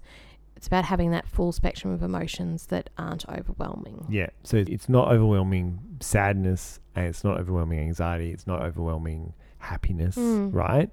It's a balance of all of those. And it's not that you don't have tough times or that life is entirely rosy. No, definitely not. that when that happens, you know how to deal with it. and you get through it. Yeah. Mm. And so therapist is not about helping people not feel emotions and not feel bad things. It's about helping them not have them overwhelm someone. Yeah. Mm. So, we want to talk about what we think the core issue with Leia's functioning is. And essentially, it comes down to the fact that she's pretty disconnected. So, we'll work our way through from from the start and see where we get to. Yeah, let's do that. Yeah. In A New Hope, she's introduced as this sassy, entitled princess. She banters with Governor Tarkin in a really ballsy way and has the attitude of an older teen. She doesn't want to be messed around. She's a little bit snarky and biting in her Oh. wit. Governor Tarkin, I should have expected to find you holding Vader's leash. I recognized your foul stench when I was brought on board. Charming to the last. You don't know how hard I found it signing the order to terminate your life. I'm Surprised you had the courage to take the responsibility yourself. So she's contained throughout, but we've kind of noticed the times when you would expect her not to be. So she's contained when, you know, she doesn't break down when she sees her planet being blown up. She comforts Luke after Obi Wan, but, n- you know, not the other way around. Yeah, like imagine like if you saw your city destroyed, what kind of reaction? But like a whole planet? Mm. Like that's unfathomable, right?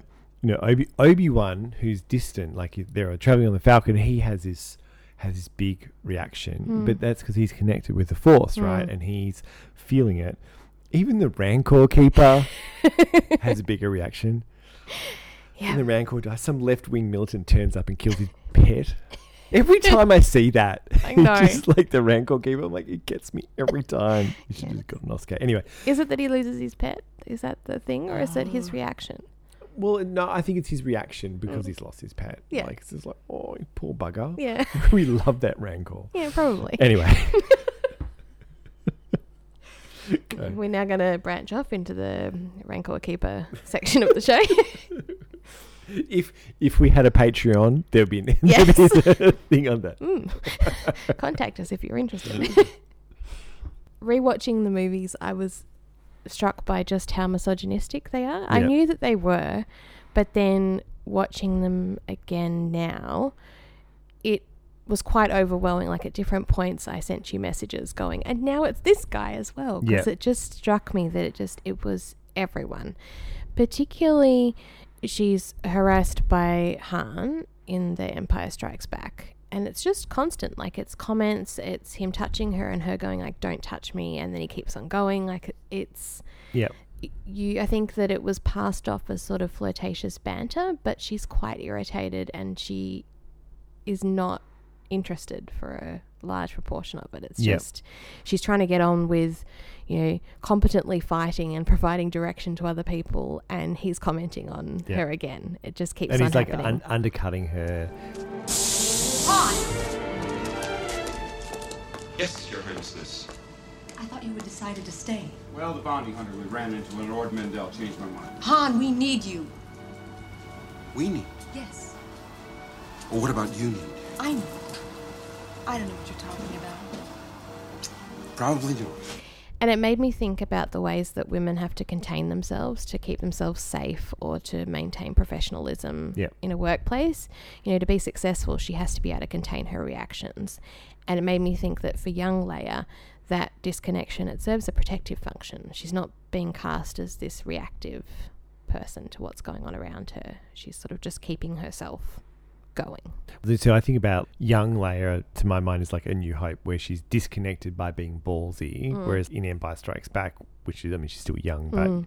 older, yeah, she's in this position of professional power Mm. role, yeah, and and she's containing herself and disconnecting, like you sort of say, and and you know you talked I've talked been around lots of women who uh, you know and they talk about like in order to succeed I have to uh, subsume my emotions at Mm. work. Yeah. Yeah.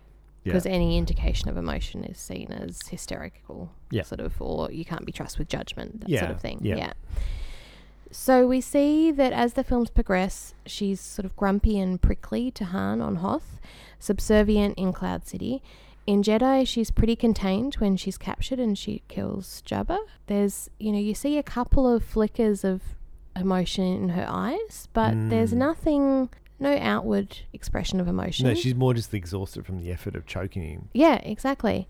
She's calm under fire on Endor, and she's a little bit upset when she learns Vader is her father, but it's not much. Yeah. Hey, what's going on? Nothing. I, I just want to be alone for a little while. Nothing. Come on, tell me what's going on.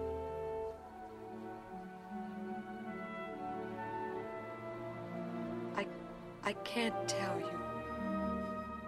And I think what struck me as well is that it's even more remarkable when you think about how women were portrayed in films up to that point Yep. and beyond, that often they're portrayed as emotional and histrionic.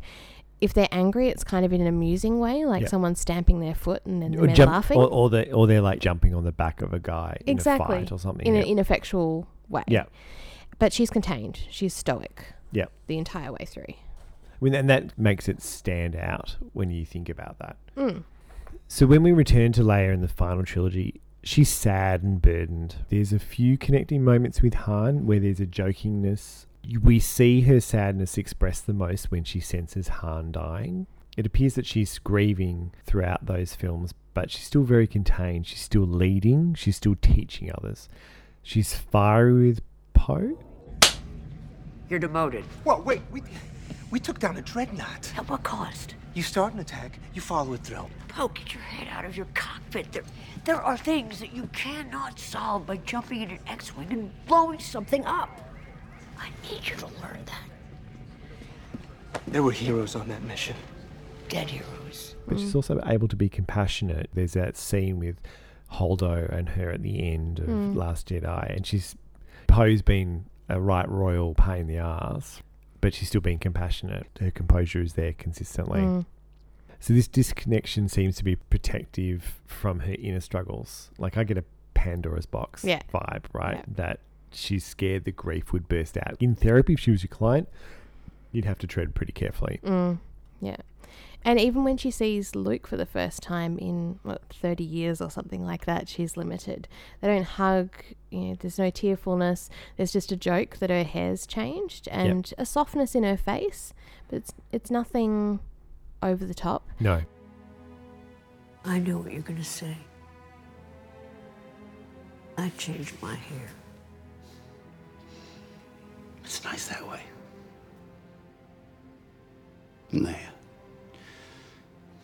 I'm sorry. I know. I know you are. I'm just glad you're here. And she's the same when she sees Han for the first time Yeah. again after all those years. She's warm but contained. Yeah. And the most emotion you see her express is when she asks Han to bring their son back. You know, she's being held by him and she's able to break a little and display some of her sadness. And then it sort of closes back up again.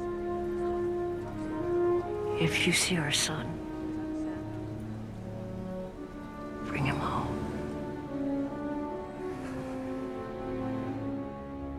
Leia's lost her partner, her son, her brother, her family, her planet, Mm. and her parents, Yeah. right? And instead of seeking out personal relationships, what you see is that she creates a new family with resistance that by nature is boundaried, has Mm. limits. She is able to be a parent figure, but keeps people at arm's length. She can draw them in when she wants. Exactly. Yeah. So I'd argue she isn't great at forming a relationship with Rey. Mm. Rey looks up to her but doesn't open up. No. I know it looks like it looks like I'm making excuses. Don't tell me what things look like. Tell me what they are. I think I'm just tired. That's all. But Rey deflects like Yeah, Rey the- says she's just tired. Yeah, which Mm. which is a classic trauma response. Yeah. And Leia is from a therapy perspective, uh, she's ineffectual in Mm. getting the core emotional material. Mm. So I'm being a bit of a a stickler there. So it's interesting that Leia and Han both went back to their old ways of coping when they lost their Mm. son, right? You know, he went back to smuggling, she went engaged in the resistance, Mm. right?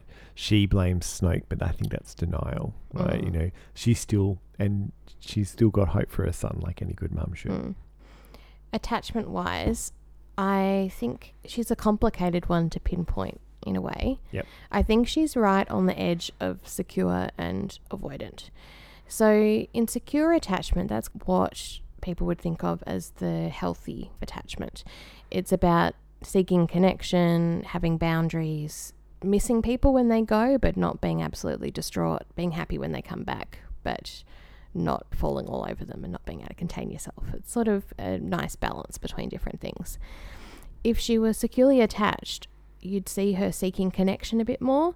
You'd see her be a bit anxious when people left, and she'd be able to balance this sort of independence and reliance on others. But I don't think she exhibits enough connection to be secure. At the same time, she doesn't have the same amount of avoidance as Rey to be considered Avoidant. avoidant. So I think that she's someone who wants relationships and attempts to make the connections, but they're lacking depth in the later years. They're controlled, and she'll accept help from other people in a professional way or to help fight.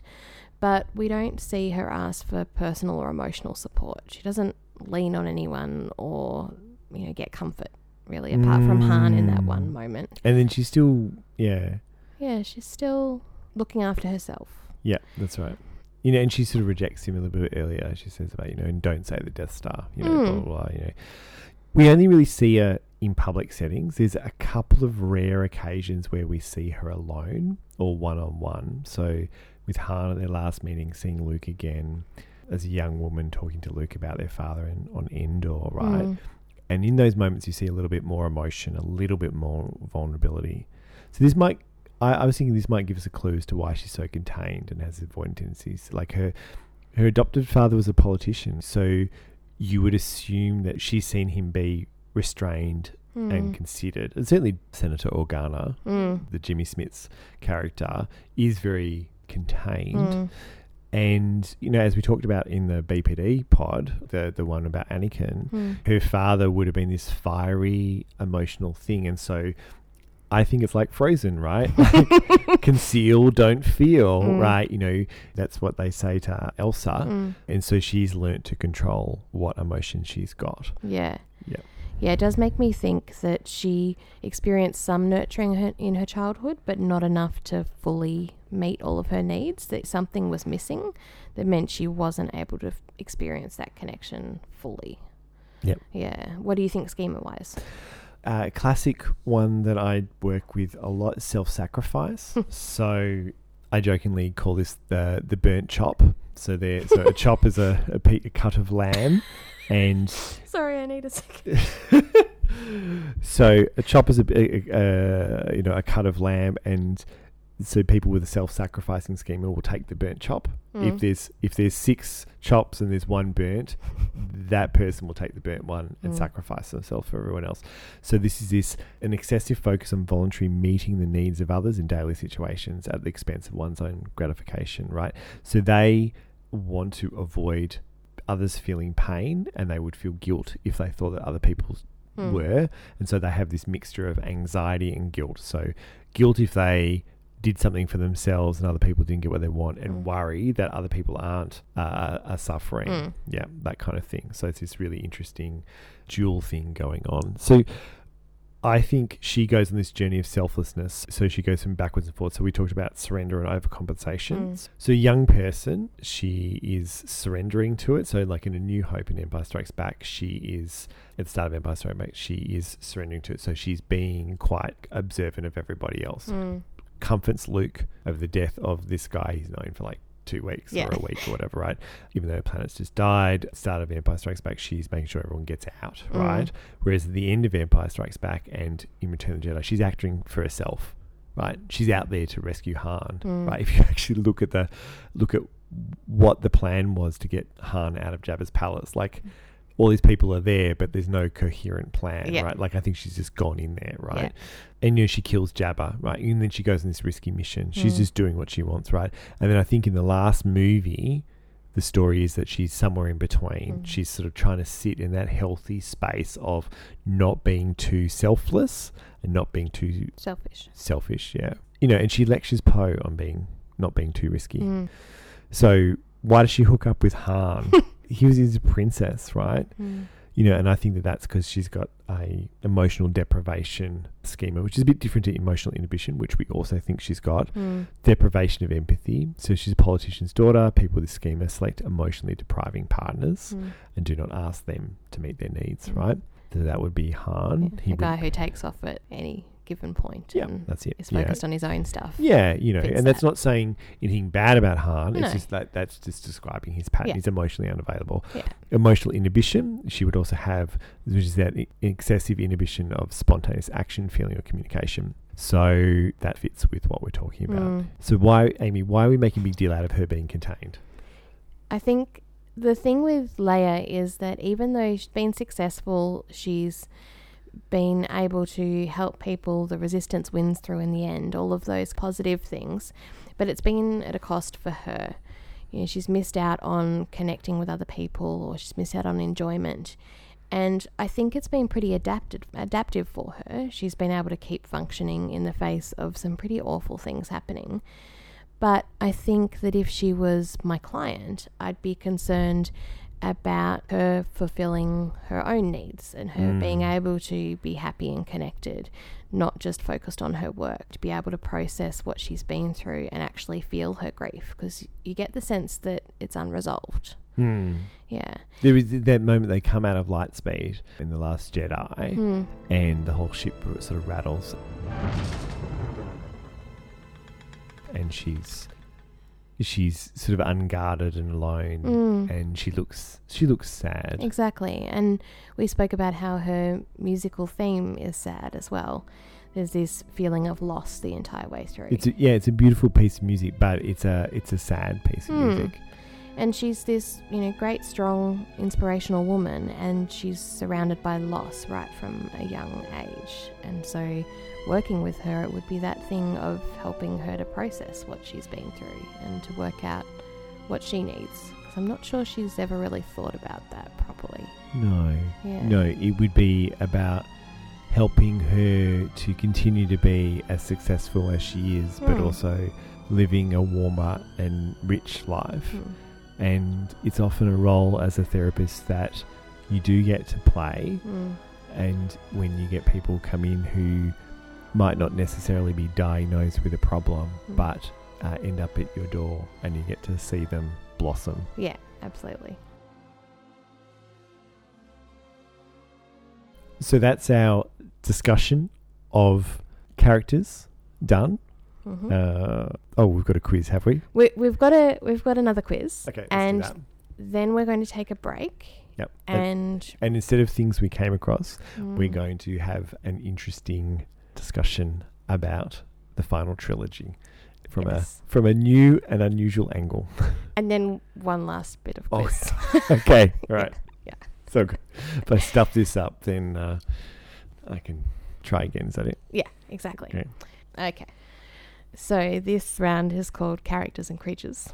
All right. Question one: What language does Chewie speak? Wookie. Mhm. Okay. Yeah. yeah. You see five new creatures in the Last Jedi. What are they? They're the caretakers, Mhm. the porgies, Yeah. the silver critters, the the dogs that are jangly. hmm Do you know their names? No. Okay, silver yep. critters. Uh, I can't even think. Well, I mean, we're not. We're not. Oh, the the, the horses that they ride Mhm. in Canterbury. Yep, you got one more. What planet are we thinking? It it really grosses you out. Hmm. Grosses me out or grosses everyone out? I don't think you're alone in it grossing you out. I'm just trying to think. Working backwards. Oh, the um, the the blue milk um, uh, water amphibian things. The sea sow. oh The Thala siren, it's called. Yes. And it's a Vulptex, the ice fox. But you did very well. yeah. Uh, Was that really necessary? Anyway, Yeah. let's continue. on. Well, flow on question. Yep. Hmm. What colour is the milk that he drinks? Well, it's it's blue, but it's also got a bit of a hint of green in it. I'd Yeah, say. yeah, like it's yeah, a bit the green, luminescent. yeah. Yep. What are the dancing creatures on Pasaana in The Rise of Skywalker called? Oh God, that's like that's the um like Star Wars Burning Man festival. Mm. Um, yeah, no, I don't know. I've got no idea. Aki-Aki. Oh, Akai Akai. Yeah, Yeah. that's it. It's a festival of the Aki-Aki. Mm. Yeah, yeah, that's it. Yeah. Okay, this one I don't know if you'll get this one or not. It's it might take a bit of it might take a bit of process. So, in the first 6 movies, Yep. 14 characters lose limbs. Yep. Yep. Which movie is the only one where no one loses a hand? Uh, Phantom Menace. no way. Yep. How did you get that? and so quickly, there was no counting of limbs. It just, I was expecting a no, that's a leg. No, Yeah, that's an yeah. arm. okay. Amazing. How old is Yoda when he dies? Bonus points for using Yoda's accent and the direct quote. When over 900 years you are, um, uh, something about training Jedi. yeah. yeah, but look as good, you will not. that's it. That's it. I was going to say my own counsel will we keep, but that's from Phantom Menace. Mm. She's lost it. I've lost it. What are some of the insults that Leia fires at Han? Han Scruffy the- looking nerf herder. Perfect. Laser brain. I Laser quite brain, liked. That's it. That's it. She talks about Chewie being a walking carpet. Mm. What does Han say Wookiees do when they lose games? Pull um, arms out of their sockets. Mhm. What game are Chewie, Finn, and Poe playing at the start of Rise of Skywalker? They're playing the holochess Yep. thing. Yep. And last one, what does Rey get annoyed at Finn about when they first meet on Jakku? On Jakku, Hmm. uh, he's wearing he's wearing um, Poe's jacket, Mm-hmm. and so BB-8 is telling Rey that he has stolen the jacket off Poe. See, that's technically correct, but I've got a different one. Oh, it, it the- repeats as the they're holding moving hands? through. Yeah, Yeah, yeah. well done. So I was right and you were wrong. well, because I kind of figure that BB-8's the one who's angry. Yeah, well, that's true. I guess that's true. Yeah. Yeah. All right, so let's take a break, and then we'll be back with the therapist rises. You're on Two Shrinks Pod. See you soon.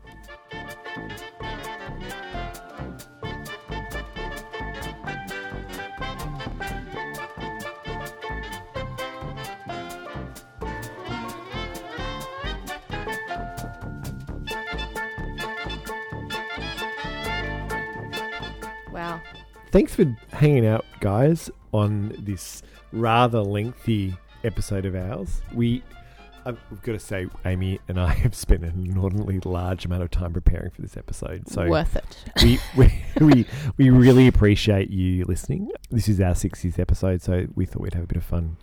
If you want to check out our back episodes, twoshrinkspod.com, and you can follow us on Twitter at twoshrinkspod, where we post mainly mental health links and things like that Mm. that we think are quite interesting or useful and occasionally funny. Mm. Or Amy trolls me on my Twitter account. Every now and then, mostly I just send private messages so that people, people don't see the extent of how often I troll you That's it. in day to day life. We've noticed there's been uh, quite a lot more rev- um, ratings and a few more new reviews on the um, Apple Podcast Mm. store. So that's great. And thanks for everyone else who rates and reviews on the other podcast app. Wherever you Do you think the person who said that we were like ASMR is listening? Uh, I hope so. Hello to that person. That was on the American iTunes Yeah, store. Hunter didn't know what that was, and so I had to explain it. Maybe we'll do a pod on that. Um, if you do Would it have, be soothing? Oh, could be. Mm. Um, if, yeah, but like we do love a bit of feedback. Do love uh, conversation, suggestions, topics, that kind of stuff. Because I don't think we know what we're going to do after this. Well, we do. What's that? Attachment. Oh yeah, that's right. You haven't read the outline.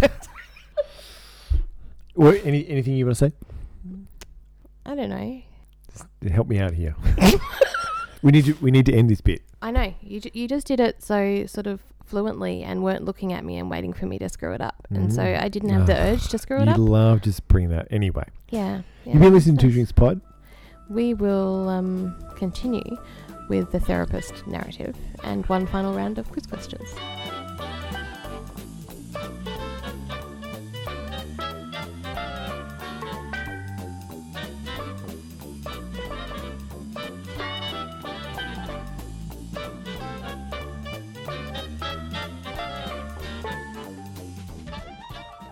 Okay, and we're back. And uh, you might be able to tell when Amy says hello. Say hello, Amy. Hello, everyone. That we are now doing this remotely. So it's been a couple of week break between the recording of the main part of the pod and then this part of the pod. And in that time, our city has now gone back into lockdown. Good times, COVID. Yep, fantastic. That's, that's great.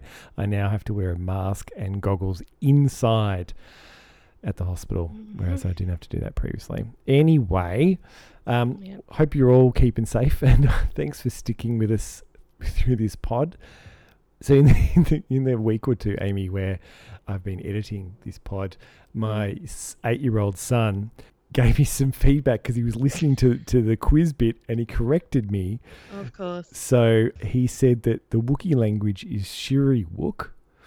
He Mm. said that Poe.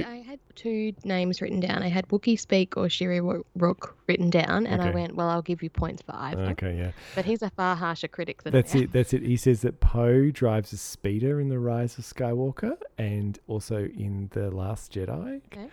And he also pointed out that uh, there was an additional lightsaber, which uh, yeah, which was I think he says orange. I think it's yellow personally. But Yellow.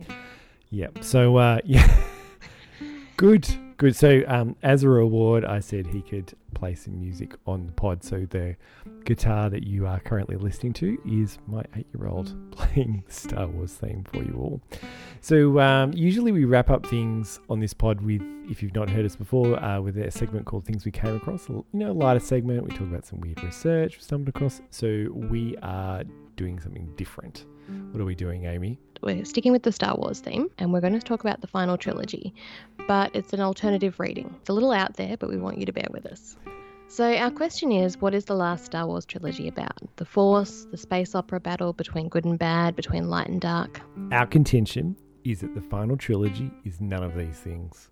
What is it? It's a story of a trainee therapist, Rey, and her journey to become qualified as a therapist whilst dealing with her own history of trauma that is triggered when she treats a client with dissociative identity disorder, Kylo.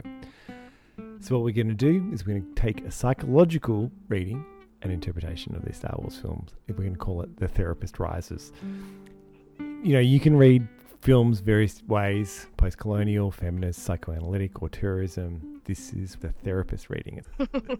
so, when the prequels came out, Amy, I was doing my clinical training. So, I'd often thought about the whole Padawan master relationship in a similar way to clinical supervisor, clinical supervisee relationship. You know, uh-huh. psychologists, we've got special skills, man. So, Yeah.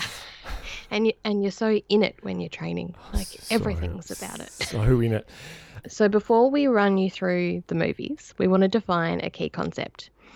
So, we think of the lightsaber as a tool of therapy, that when battles occur between two characters in the final trilogy, it's a therapeutic dialogue. In this reading, physical damage is metaphorical. So, we're going to talk you through several examples of this, but if you go with this base concept, you should be able to follow So, along. so basically, the lightsabers are out, therapy. That's okay.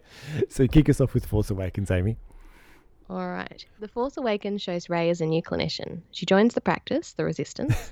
Rey meets a retired clinician, Han, and bonds with the practice's therapy animal, Chewbacca, which Hunter isn't going to let me ramble about, but come on, he provides comfort after battle. He accompanies them when they venture out into the world. He's protective. I'm cutting totally it, but anyway, it's fine.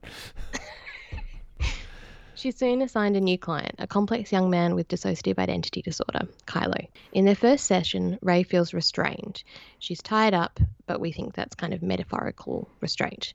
She's unable to respond to Kylo in the way she'd like to. He approaches her defensively, deflecting onto her own issues and taunting her. So he says stuff like, I can take what I want. Their second session, it's an outreach contact in the forest near his workplace, and that's much more conflictual. Kylo undermines her knowledge. You know, he's saying, Oh, you know, you need a teacher, I can show you the ways. And this triggers Rey and puts her, you know, metaphorically or literally on the back foot. And although she's triggered, what she does is she centers herself. She sort of does Amy like a mindfulness exercise, Mm. breathes, regains control. She unfortunately makes the mistake of many a young therapist. She pushes too hard, right? So she goes too hard at him in therapy, and so she wounds him and breaks through his defenses too quickly. And that creates a therapeutic rupture, which we think is symbolized by the fact that there is a massive rupture in the ground between them, right? And then she basically scarpers off. So she fails to realize that the relationship is a mechanism of change in therapy. And so she's just focused on doing the therapeutic act, which is let's expose the trauma, let's go for the, the deep stuff. And so she leaves prematurely. After her outreach session with Kylo, she returns to the office, seeks support from her supervisor, Leia, and then she decides that she needs some specialist supervision from Kylo's previous worker, a troubled psychologist who's retired due to mental health issues, Luke. The Last Jedi focuses on sessions between Rey and Kylo, and her seeking supervision and guidance from Kylo's retired clinician, Luke. Luke is burnt out and initially disinterested in providing supervision, symbolized by throwing the saber away and refusing to engage in conversation with her about the client.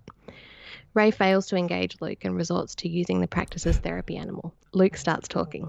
Rey then finds his clinical library and realizes he still has some connection to the profession. She manages to pique his interest and he challenges her with a supervisory question about why she's wanting his assistance. Rey discloses her mental health issues to Luke and asks for a teacher. Withdrawing from Rey, Luke then receives a message from an old colleague, which was the hologram of Leia, which is enough to draw him in to a limited capacity. He uh, offers three pro bono supervision sessions. Although only, only if it does two, right? And- Exactly. So the first therapy scene we see is uh, Rey and Kylo. They're doing uh, Zoom, and he- by, while he's having his face mended, they're speaking from a distance, limited visibility of their environment, right? They Maybe perhaps got like the the Zoom blur thing on the background, but yeah. Mm. Um, Rey is seen shooting at Kylo at the start of the session. That, that's her attempt to delve into therapeutic content much too quickly again. Kylo's wanting to connect to to build the relationship, but realizes that she's spoken to his old clinician, and so their session is disrupted. Luke and Rey's first supervision session takes place on the hilltop, with him guiding her through a schema visualization activity. And as she relaxes into that activity, Rey's triggered and reveals her own trauma history to Luke. And he responds badly to her. He like, he like shames her for it, really, uh, for this flashback. And so he withdraws. And then so Rey then gets defensive and challenges him back about his disconnection from the profession. Rey and Kylo continue therapy via Zoom. So that's that rain scene. And again, Rey is angry. She's pushing him therapeutically, and Kylo is now defensive and threatening in tone. He wants to speak about their connection, their relationship, and Rey pushes him away. You know, she's a murderous snake, which, you know, Amy, it's unprofessional. It is. Yeah, you couldn't get away with saying that to a client. No, no. So we next see her completing self directed learning, training with the staff, and then the lightsaber on the hilltop. She hasn't quite mastered the technique yet and cuts the rock in front of her. Luke interrupts her learning with their second supervision session. He speaks about the limitations of therapy and of any one clinician. As the supervision session progresses, Rey flips the supervision to Luke's issues. We learn that Luke feels like he's failed Kylo and so doesn't want to return to therapeutic work. He emphasizes that his ego got in the way of treatment, and Rey states she believes that Luke didn't fail Kylo, Kylo failed him, which is another minefield. It's like- thinking it's that a client has failed. Yeah, clients don't fail you. Anyway, Yeah. So overnight, Kylo contacts Rey via Zoom. It's out of hours, he's half naked, and Rey tries to set a boundary, saying it's not a good time, and then asking him to put clothes on. which is good. Good that she did that. Exactly. Yeah, it's very inappropriate that he did that. Rey is challenging of Kylo about his father, and he's defensive in response, bringing up her past. They discuss Luke, and for the first time, Kylo reveals his core self and the cause of his initial personality split. That scene where Luke is shown attacking him or trying about to attack him while he sleeps. So Rey's trust in Luke is shaken by this session, and then after that, she attempts to confront her own memories, her own trauma issues, and tries to get answers about her own family, but it's largely fruitless. Rey then returns Kylo's Zoom call and unprofessionally discloses her own trauma to him. They connect over their core pain, symbolized by them touching hands, and then Rey's supervisor Luke interrupts the session. Armed with the new information from a client, Rey challenges her supervisor, Luke, about the damage that he did to the client. She declares that she can help him and save him and leaves without the help of Luke. Luke has a crisis and attempts to burn his clinical library, which I just found the most appalling scene in all You of- do you do tense up every time that happens. I do. It's just horrific. You don't burn books. and you And mocked he- me about the Rancor Keeper. Anyway, that's it. And he hallucinates his old mentor, who reminds him the core purpose of a supervisor that we are what we grow beyond. That is the true burden of masters. Rey attends Kylo's work, Snoke's ship, for an outreach visit to help him resolve conflict with his boss, Snoke. She facilitates his separation from him, and joining together, they fight his inner conflict. At the end of the session, Kylo again tries to extend their relationship beyond therapy. Rey's tempted but flips it back to a therapeutic focus by re establishing boundaries and trying to get the lightsaber back. They battle over the lightsaber, it breaks, and there's another rupture. This session seems to be a mixture of successful and destabilizing. It causes partial integration of Kylo's dissociative identity alters, and we see a blend of unmasked, masked, and angry, angry teen alters. But it ends in a rupture between clinician and client. And once again, Rey buggers off. Yep, that's it. Without repairing. That's it. So Luke returns to the service on, on Crait unannounced, and then he checks in with the head of the service, Leia and conducts then an impromptu outdoor session with Kylo because he, well, he Kylo's therapist has caused a rupture, and so he's standing in, which can happen sometimes. Uh, Kylo's angry and upset and vulnerable in the presence of his former therapist.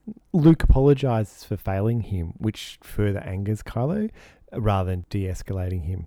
And Luke does a classic sort of therapy thing, which demonstrates that he can hold Kylo. He can still be empathetic regardless of what Kylo fires at him. At the conclusion, he's sort of essentially very validating, I reckon. At the, at the end of the conclusion of the film, Rey sees Kylo leaving his session with Luke, and she puts in boundaries, symbolized by closing the Falcon door and leaving. In Rise of Skywalker, our first encounter with Rey is her completing some experiential training in the forest. She's focusing on her own self regulation because of the rupture between Kylo and her, which has shaken her confidence. So that's that's her doing the breathing and the, the, the floating rocks and all that, that stuff. Mm, we think the, the bit with the training ball when she's on the training course uh, is is actually Kylo and her, you know, Kylo and her battling. We thought that that was probably just actually a brief and antagonistic email exchange between the two. Rey's supervisor Leia is seen asking her to start seeing clients again. Rey's avoidant and doesn't share her internal experiences with Leia. You know, she pulls the classic I'm just tired. Rey's team members, Poe and Finn, who we think are non therapeutically trained case managers, are annoyed that she's not picking up her caseload and going into the field, but she requests further study leave, looking for Exegol. Leia reluctantly allows Ray to seek further study, returning the lightsaber to her and expressing confidence that she's ready to start seeing clients again. Kylo initiates the first contact in this film while she's at the Aki-Aki festival. She's she's meant to be self directing, you know, learning, and she's at a festival anyway. Yeah, you think she's just partying. That's it. He's annoyed that Rey has rejected him, and she defensively brings up his trauma and highlights the vulnerability in his mask. In retaliation, he talks about how obvious her pain and anger is to him before stealing her jewelry off her chest. Rey continues her trauma training with her colleagues. Her greatest skill level is shown when Poe lights his torch and Rey lights her lightsaber. So, you know, it's showing that she's got more therapeutic skills than him, right? When practicing a new therapy technique with a traumatized client, which was the serpent, Rey slows herself down, then, then engages with the serpent and heals its wound. So that's that trauma healing component. The next session, Kylo charges in at Rey in a TIE fighter. She calms herself and then uses her skills to stop him cutting the TIE fighter up with her lightsaber. Then he challenges her using the Force, fighting over the ship.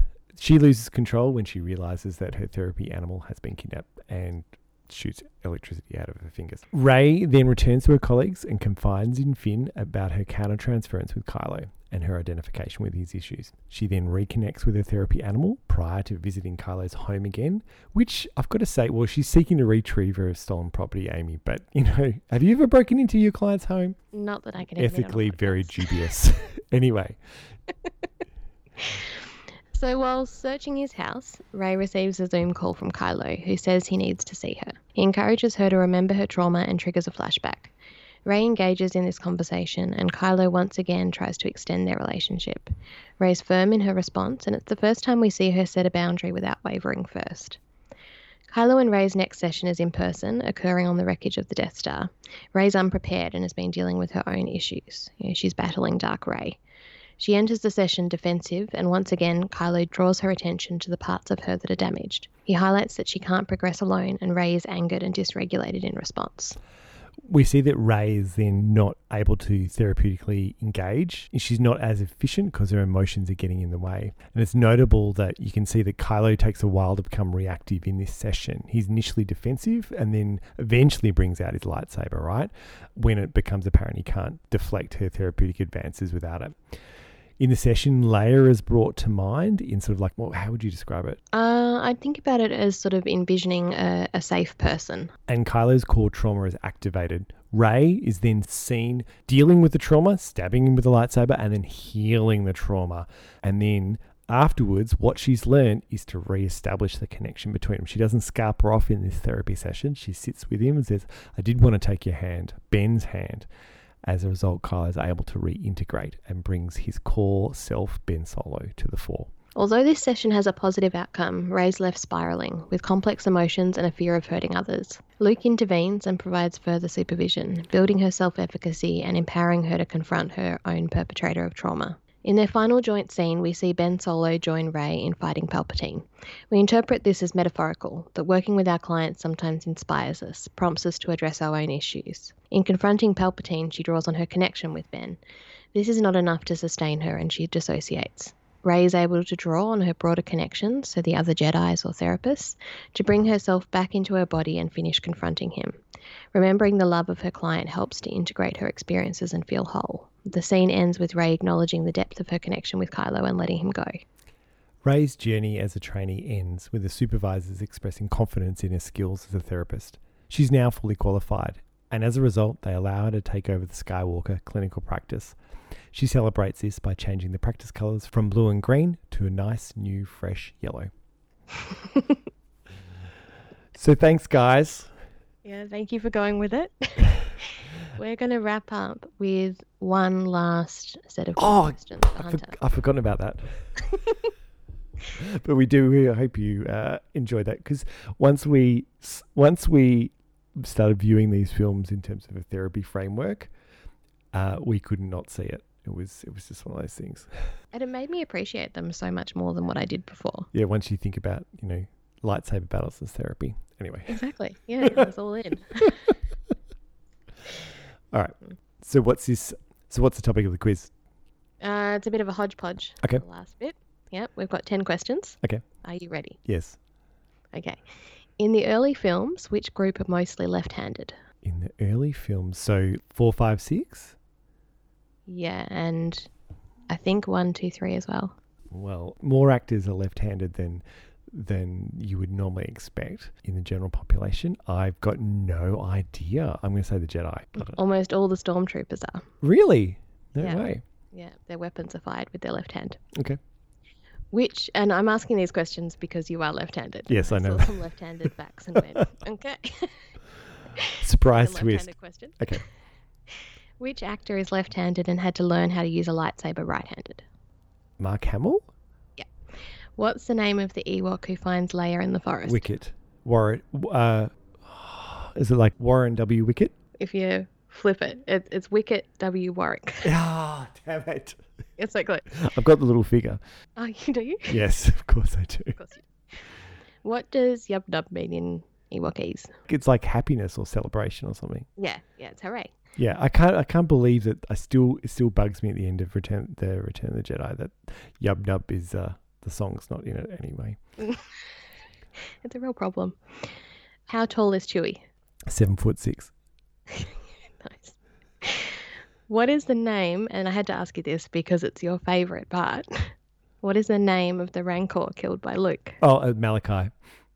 No, No, the oh no, Malachi's a keeper. No, I don't know what the name of the Rancor is. Pateesa is the Rancor, the dead Rancor. Pateesa. I never knew that.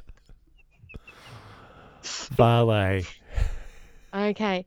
This one I didn't know, and then now I can't unsee it. Okay. Uh, So, the actor that voices Miss Piggy in The Muppets is in Star Wars as what character? Nope. Got no idea. Yoda. he also voices the Cookie Monster Grover and Bert. So that'd be Frank Oz? Yeah. Yeah. Um, all right. One person outside the main characters uses the Force in The Last Jedi. Do you remember who it is? Well, They don't have a name. they don't have a name. Well, there's Leia, Luke, Rey, Snoke, Kylo. It's kind of like a cameo, like it's a little, little piece. In the Last Jedi. hmm No. Right at the end. You know the little boy Oh yeah. who's sleeping? Oh yeah. Picks Yeah. broom. Broom boy. Yeah, broom boy picks up the broom with the Force. I think when I, I think I was busting for the loo when I saw Last Jedi, and I was like, "Oh, broom boy, whatever, I'm out." You didn't notice he was using the Force. uh, why does Kylo's lightsaber glow on the crossguard as well as the blade? because it looks cool. it's I think I think there it's like vents to there's too much power or something, and so they they're vents to like let it out. Close. The amount of power the crystal has cracked, so it kind of like comes out the side. Yep. All right, this one I know that you're going to get because of how quickly you answered a similar question previously. Which film's first lines are spoken by droids?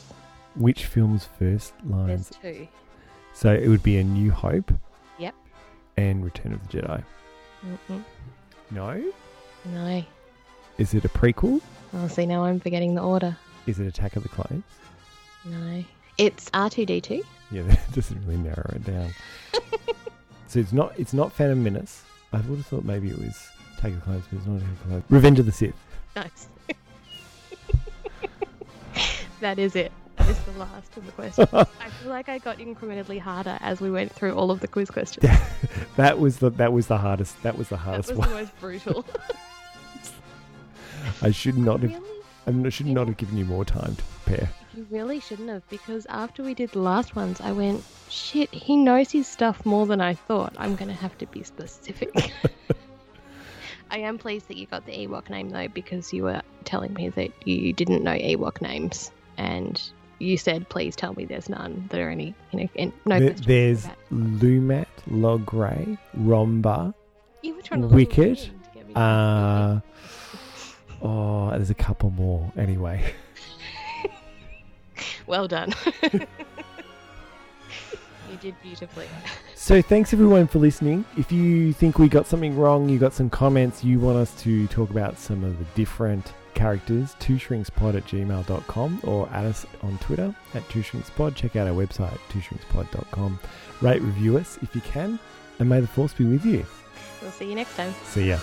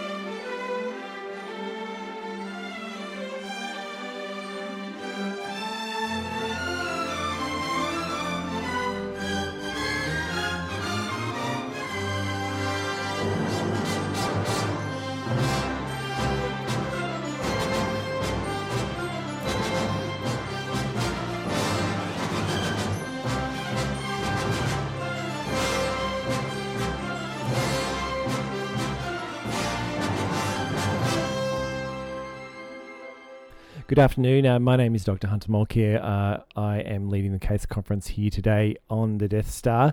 And um, zooming in from Endor, we have our clinical triage worker who's working with the uh, crisis assessment team down on Endor. Her name is Amy Donaldson. Welcome, Amy. Thank you.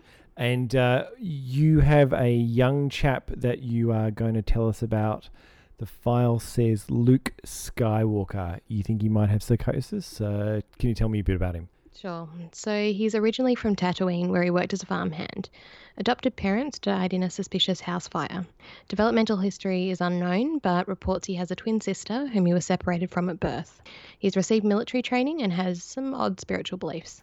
Right. Any recent stresses that you know of? He recently rescued his smuggler friend who was imprisoned by a vile gangster, and also his spiritual mentor recently died. Okay, so what's this guy like? He's 23, dressed in black, Aryan complexion, blonde hair, blue eyes, and is little shorter than a stormtrooper.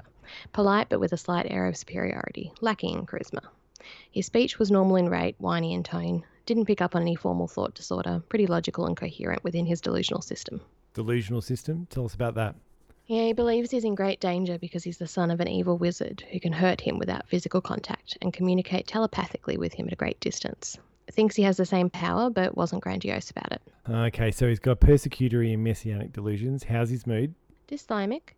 Appears troubled, which is consistent with cognitive themes. Affect was controlled and limited in range. Are we thinking negative psychotic symptoms? Nah, not severe enough. They were more in keeping with someone who's had plastic surgery or limited experience with acting but he has some auditory and visual hallucinations. He intermittently hears voices of his father and his deceased mentors. These are command or threatening in content. He also said he's seen and spoken to ghosts several times. And he believes that his right hand was replaced with a robotic one. Good. He does appear oriented to time, person, place, and has no noticeable deficits in memory or reasoning. IQ is pretty consistent with a lack of formal education. But he's concrete in thinking. For example, he believes people are all good or all bad. So what's he doing down there if he's from Tatooine? He says he's here to confront his father and free the universe from an evil empire, and although alone, we suspect he has friends in the forest. He's aware that he's hearing voices, but no insight into his delusional beliefs. Yeah, his presentation doesn't sound like he knows he needs help. Okay, how risky is this guy? Well, he appears calm and denied homicidal ideation, but did attend the interview armed with a laser sword. Denies suicidal ideation or intent, one previous suicide attempt by jumping off a high platform when visiting friends at Cloud City. Reports a history of interpersonal violence when threatened, disregard for laws and authority, including breaking into a cell block and releasing a prisoner. Hmm, I got a bad feeling about this one, Amy. Okay, I think we need a safety plan to deal with the risk to his father. First things first, can someone get onto his dad?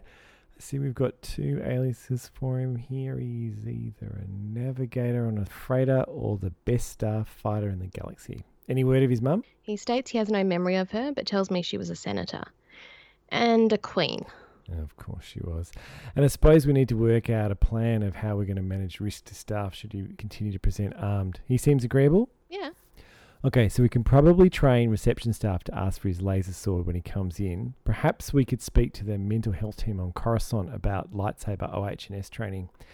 And uh, let's give Gary, our stormtrooper liaison at the military base, a heads up and ask him to keep an eye out for any of Luke's supposed friends in the forest. That is, if they aren't eaten by the Ewoks first. All right, let's go.